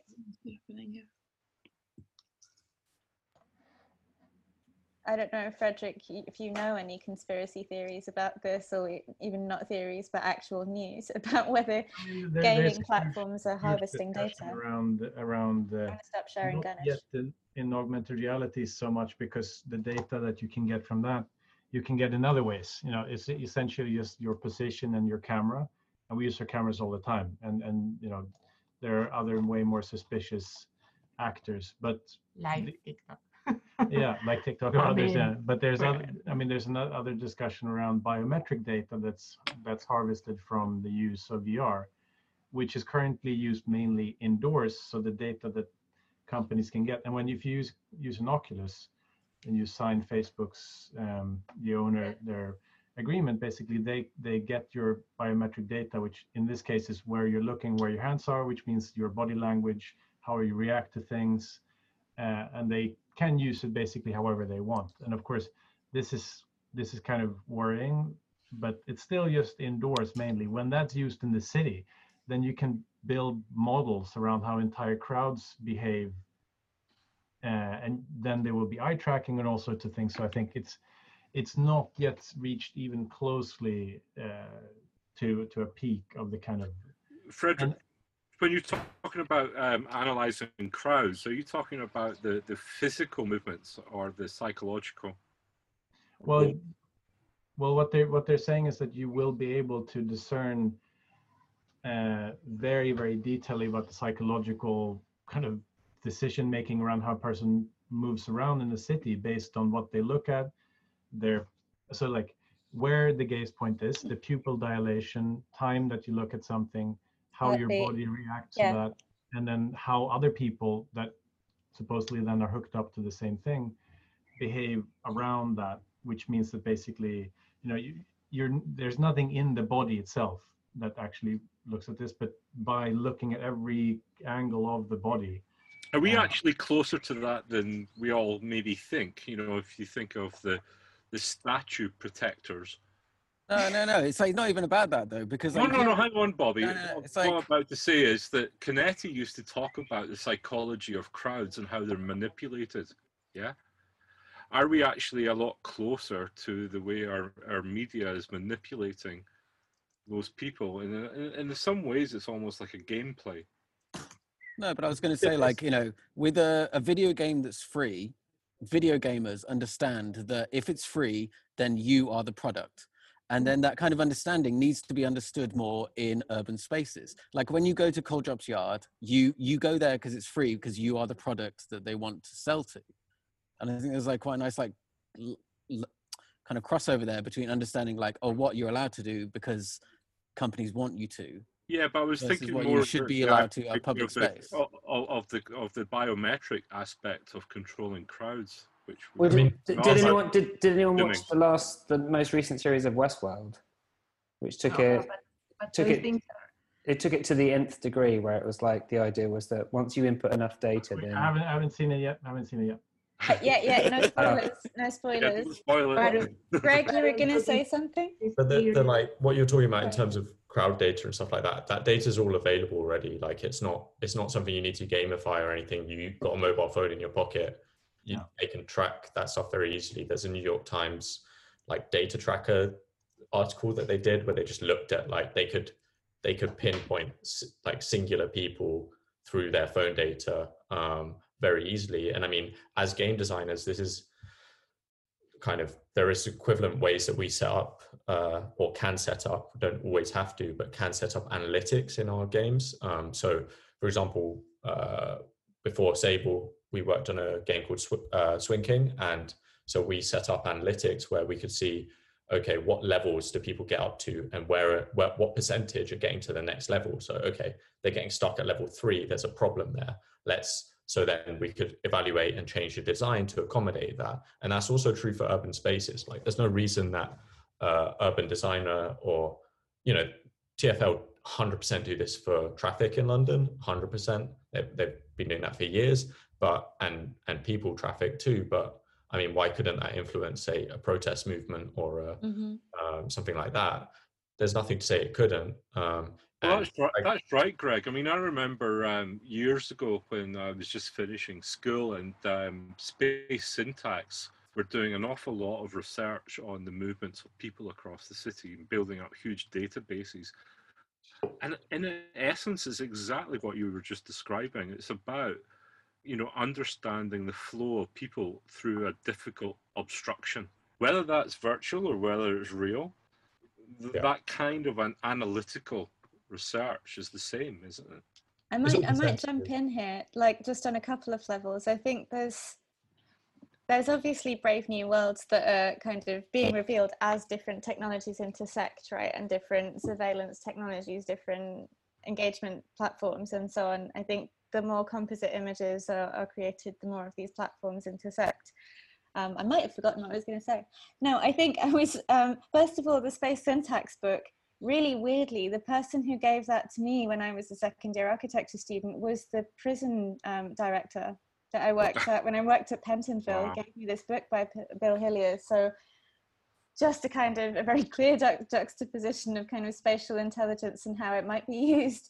Um, this person... Well, they came from the Jeremy Bentham type of... Right. Psychology, didn't no, he? I just thought it was so yeah. cool that he he thought he heard I was an architecture student and just went into his book and brought out a Bill Hillier book and gave it to me. He was like, hey, you might get some use out of this. But it, it was um there's something slightly worryingly modernist about any of those sorts of logics and um data-driven logics that would would um proclaim or profess to be able to predict and then therefore manipulate behaviors. And I feel like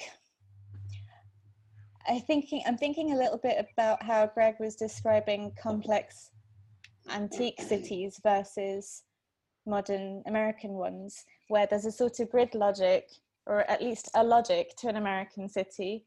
And in antique cities, there were many, many logics, right? Lots and lots of different superimposed, accreted, different ways of understanding space, different ways of like according importance to, to space. And I think...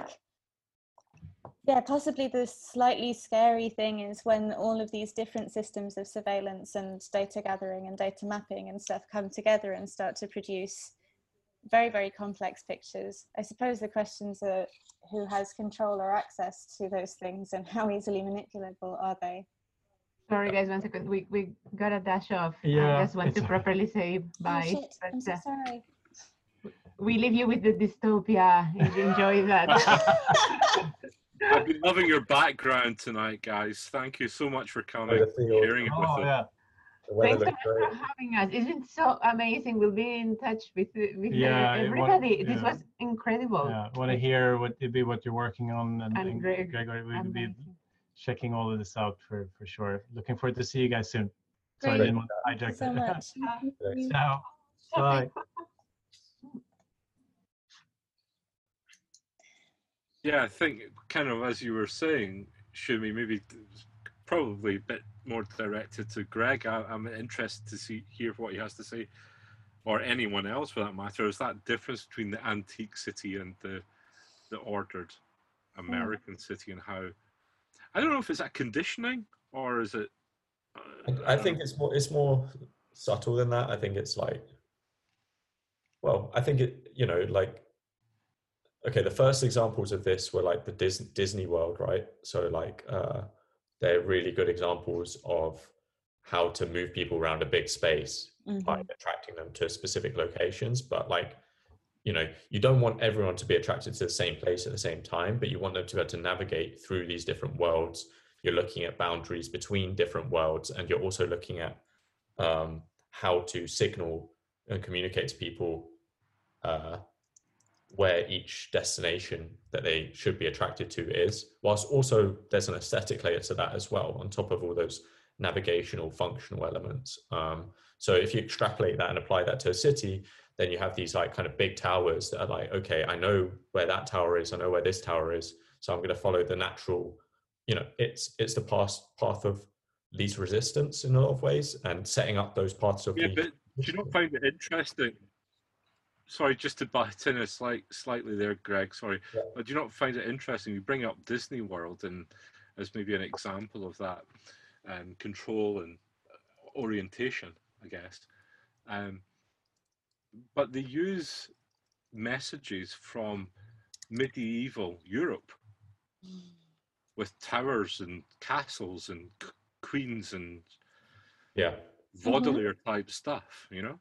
Yeah, I mean, there's a definite like white European mentality to like what specifically that iconography is, but I think, you know, you see you do see this kind of like grandiose iconography elsewhere in the world, like uh, I think in Vietnam you have these giant like reptilian structures, or in India you have giant structures of birds, or you know uh, like fallen birds from like mythological tales, or I mean in ancient Greece you had all these kind of ancient statues up on hillsides and what have you. It's the, the iconography itself is is one thing, and I think that is important. It's but and that's a cultural element, but I think there's a human human tendency to be attracted to these like giant structures because they break the horizon line, right? Like they, that's what they do naturally. There's like always this horizontal that will always exist, even if you're at the end of the world, because it's then the ocean, you know, like whatever.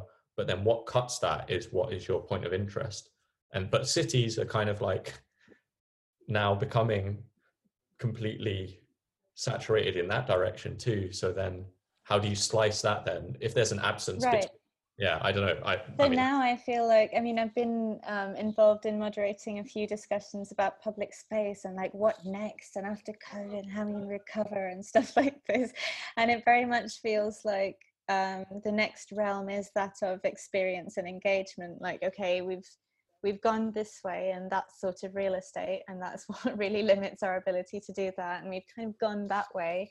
Um, And so now in terms of what's the grab or what's the sort of, um, yeah, how do, how do you direct people around? It's where there are experiences to be had and, and a kind of different way of mapping the city or mapping value in the city almost. Yeah. Super fascinating like to hear you talk about it. So like, right? Sorry. Like Go ahead. The absence of something comes in there suddenly, like, oh, what is this empty space in the city? Okay, I'm going to go there. Like suddenly, because it's so dense, that becomes a value. um mm-hmm. Like parks and uh, squares and stuff like that, and you know London London's built around these squares, and then in somewhere like Marrakesh these squares are are important because they direct cool air through the structures, but then they become social hubs. And yeah, I don't know, there's there's but I guess I mean just not to necessarily lose that point about like why Disney chose that image. I mean there's history as to Walt Disney's own slightly eugenicist and dodgy politics. But, um, yeah.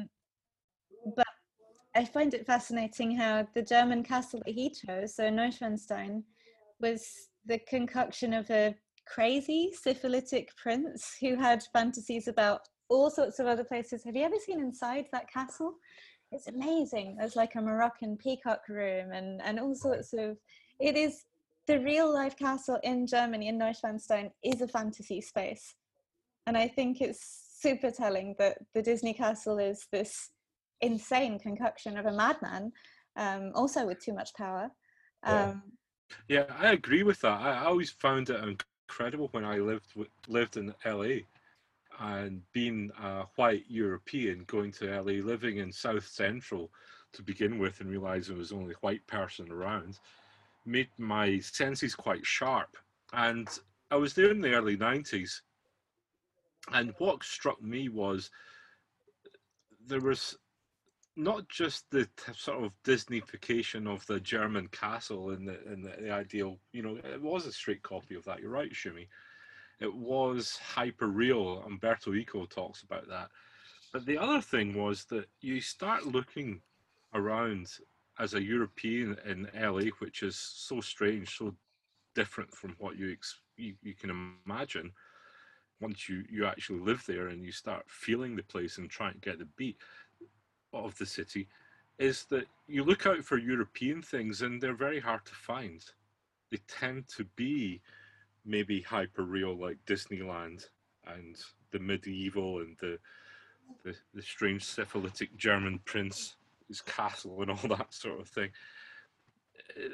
You, you, you then find places like Um, Rodeo Drive in Beverly Hills, which they try to make like a European street because none of the streets in L A really have a corner.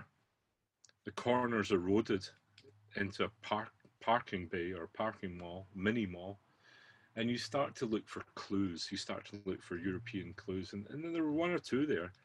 But in terms of um, orientating yourself and getting used to the city, you adapt to different visual clues, whether it's a shopping mall, whether it's the mini mall, whether it's the empty space, whether it's a queer crowd is, and so on. I just find it, going back to Shumi's original question to you, Greg, on that orientation between the the the the, the, the antique and the new, is kind of interesting.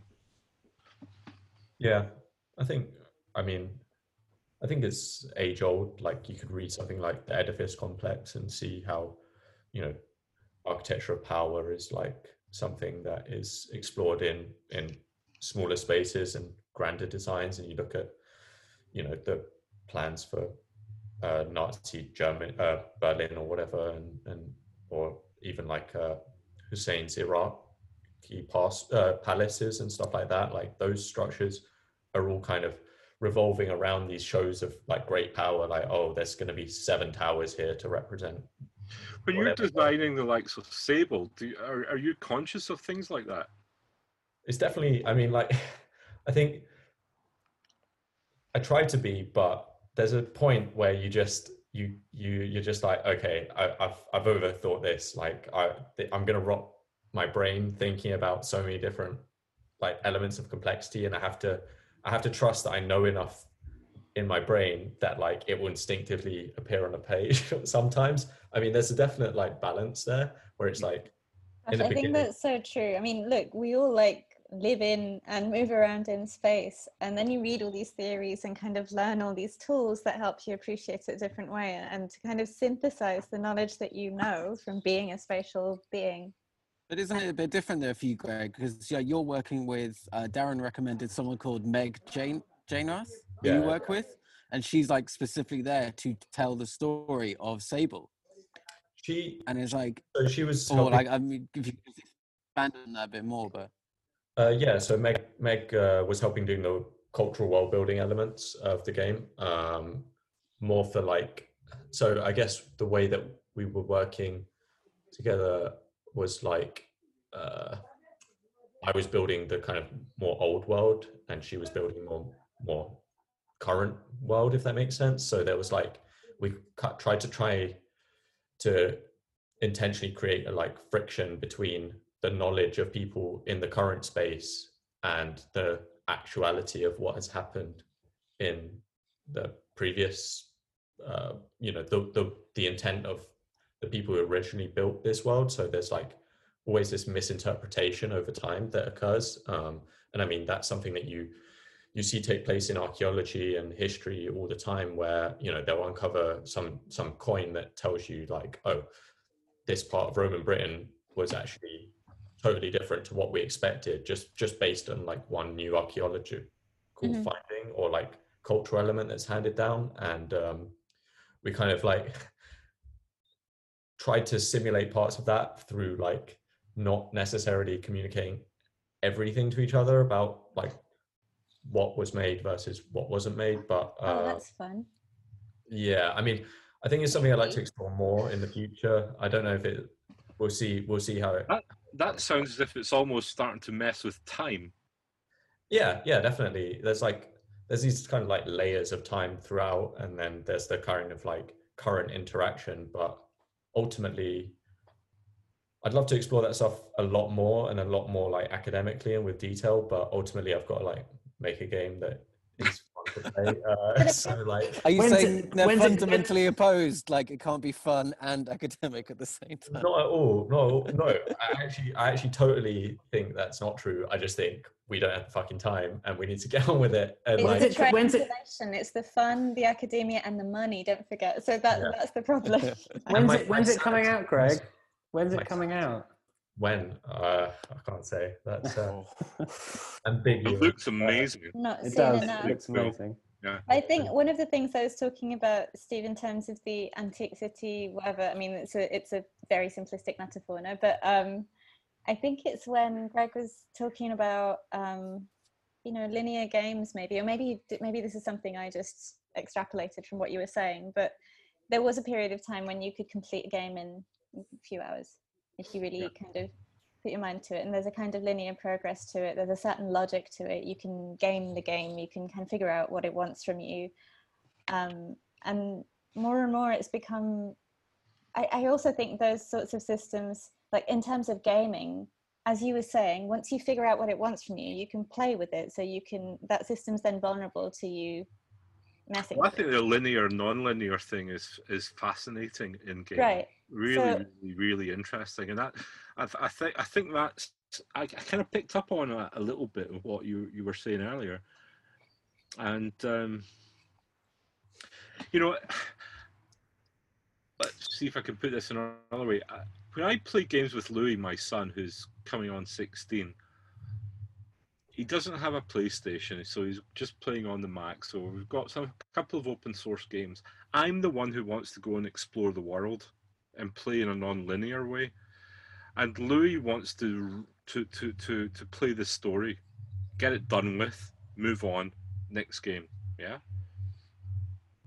And I wonder if the non-linear linear thing is a generational thing with gamers or with people. I think I think it depends on the type of, like, some people just want to, like, there's a constructive experience and then there's a non-constructive experience. I think, like, open world games are, are super popular at the moment. Um, you know, you spend hundreds of hours in a in a single world, and uh, there's a lot of popularity with that. Um, and like, but then there are people who, I mean, it's funny that what you were saying about you wanting to just explore in this more ambient way and your son wanted to explore in this more direct way. But actually, I think there's a lot of, like, people who don't have as much free time, who tend to be of an older generation, who want to just bang something out in six hours, four hours, three hours. And then younger people who, I mean, I think especially growing up, uh, not to sound too much like an old man, but like you bought a game and you had that game and you were stuck with it, and that's what you were given, and you just had to make the most of it. And it wasn't necessarily even good, but you just kept playing it because whatever, it's what you had. Whereas also, now I think there's an abundance think, of like free games, and yeah. It's also surely about what you're looking for. Like when I play games, and I'm not that much of a gamer, but I certainly don't, not only because my reflexes aren't good enough for combat games, but um, I like exploratory games too, or kind of puzzle games or cerebral things where there isn't particularly a competitive as- aspect to it, and there certainly isn't a group aspect to it, whereas other people might be playing for validation from their peers, so it's about like getting to a certain level of progress, or maybe just validation from the game because you're getting through it at a certain pace, or you're able to, um, I don't know, I'm not looking for validation in any sense from games. I'm looking for escape from real life, but maybe that's and maybe that's generational. yeah yeah I think that's where the ambient side comes in though, right? Like yeah. If you just want to chill out and like look at some cool stuff and like I don't know, spend time in a world, then that's more what that sounds like. But that, I don't know I don't know it's kind of like the difference between like a sometimes an action film is good and sometimes a yeah I was know. gonna say it reminds me of the feeling of like whether you kind of go to watch like The Office or you go to watch Ozark or some sort of series that you'll kind of lose your mind in a little bit more, so will take up kind of like months. It's your own experience, eh? And a good game will probably offer both. Yeah. Yeah, but, but some games can't. Some games just have to own what they are and just be like, look, I'm going to offer this, and this is, you know, you'll come to me when, when you know, you need The Office, or you'll come to me when you need, yeah, Ozark or Breaking Bad or whatever. Yeah, certainly when I went through a period of depression, I think maybe mental health is a good um, way to talk about games as well. When I went through a period of sort of total meltdown, I, I remember lots of people suggesting, you know, very spacey sort of games that were relaxing, that definitely had no competitive um, element to them, nothing violent. And it was just a sort of um, mindfulness situation, I suppose, or maybe maybe even the opposite of that, maybe something else. So I think games in terms of therapeutic uses have been, I've I've sort of been reading a bit about that over the past while.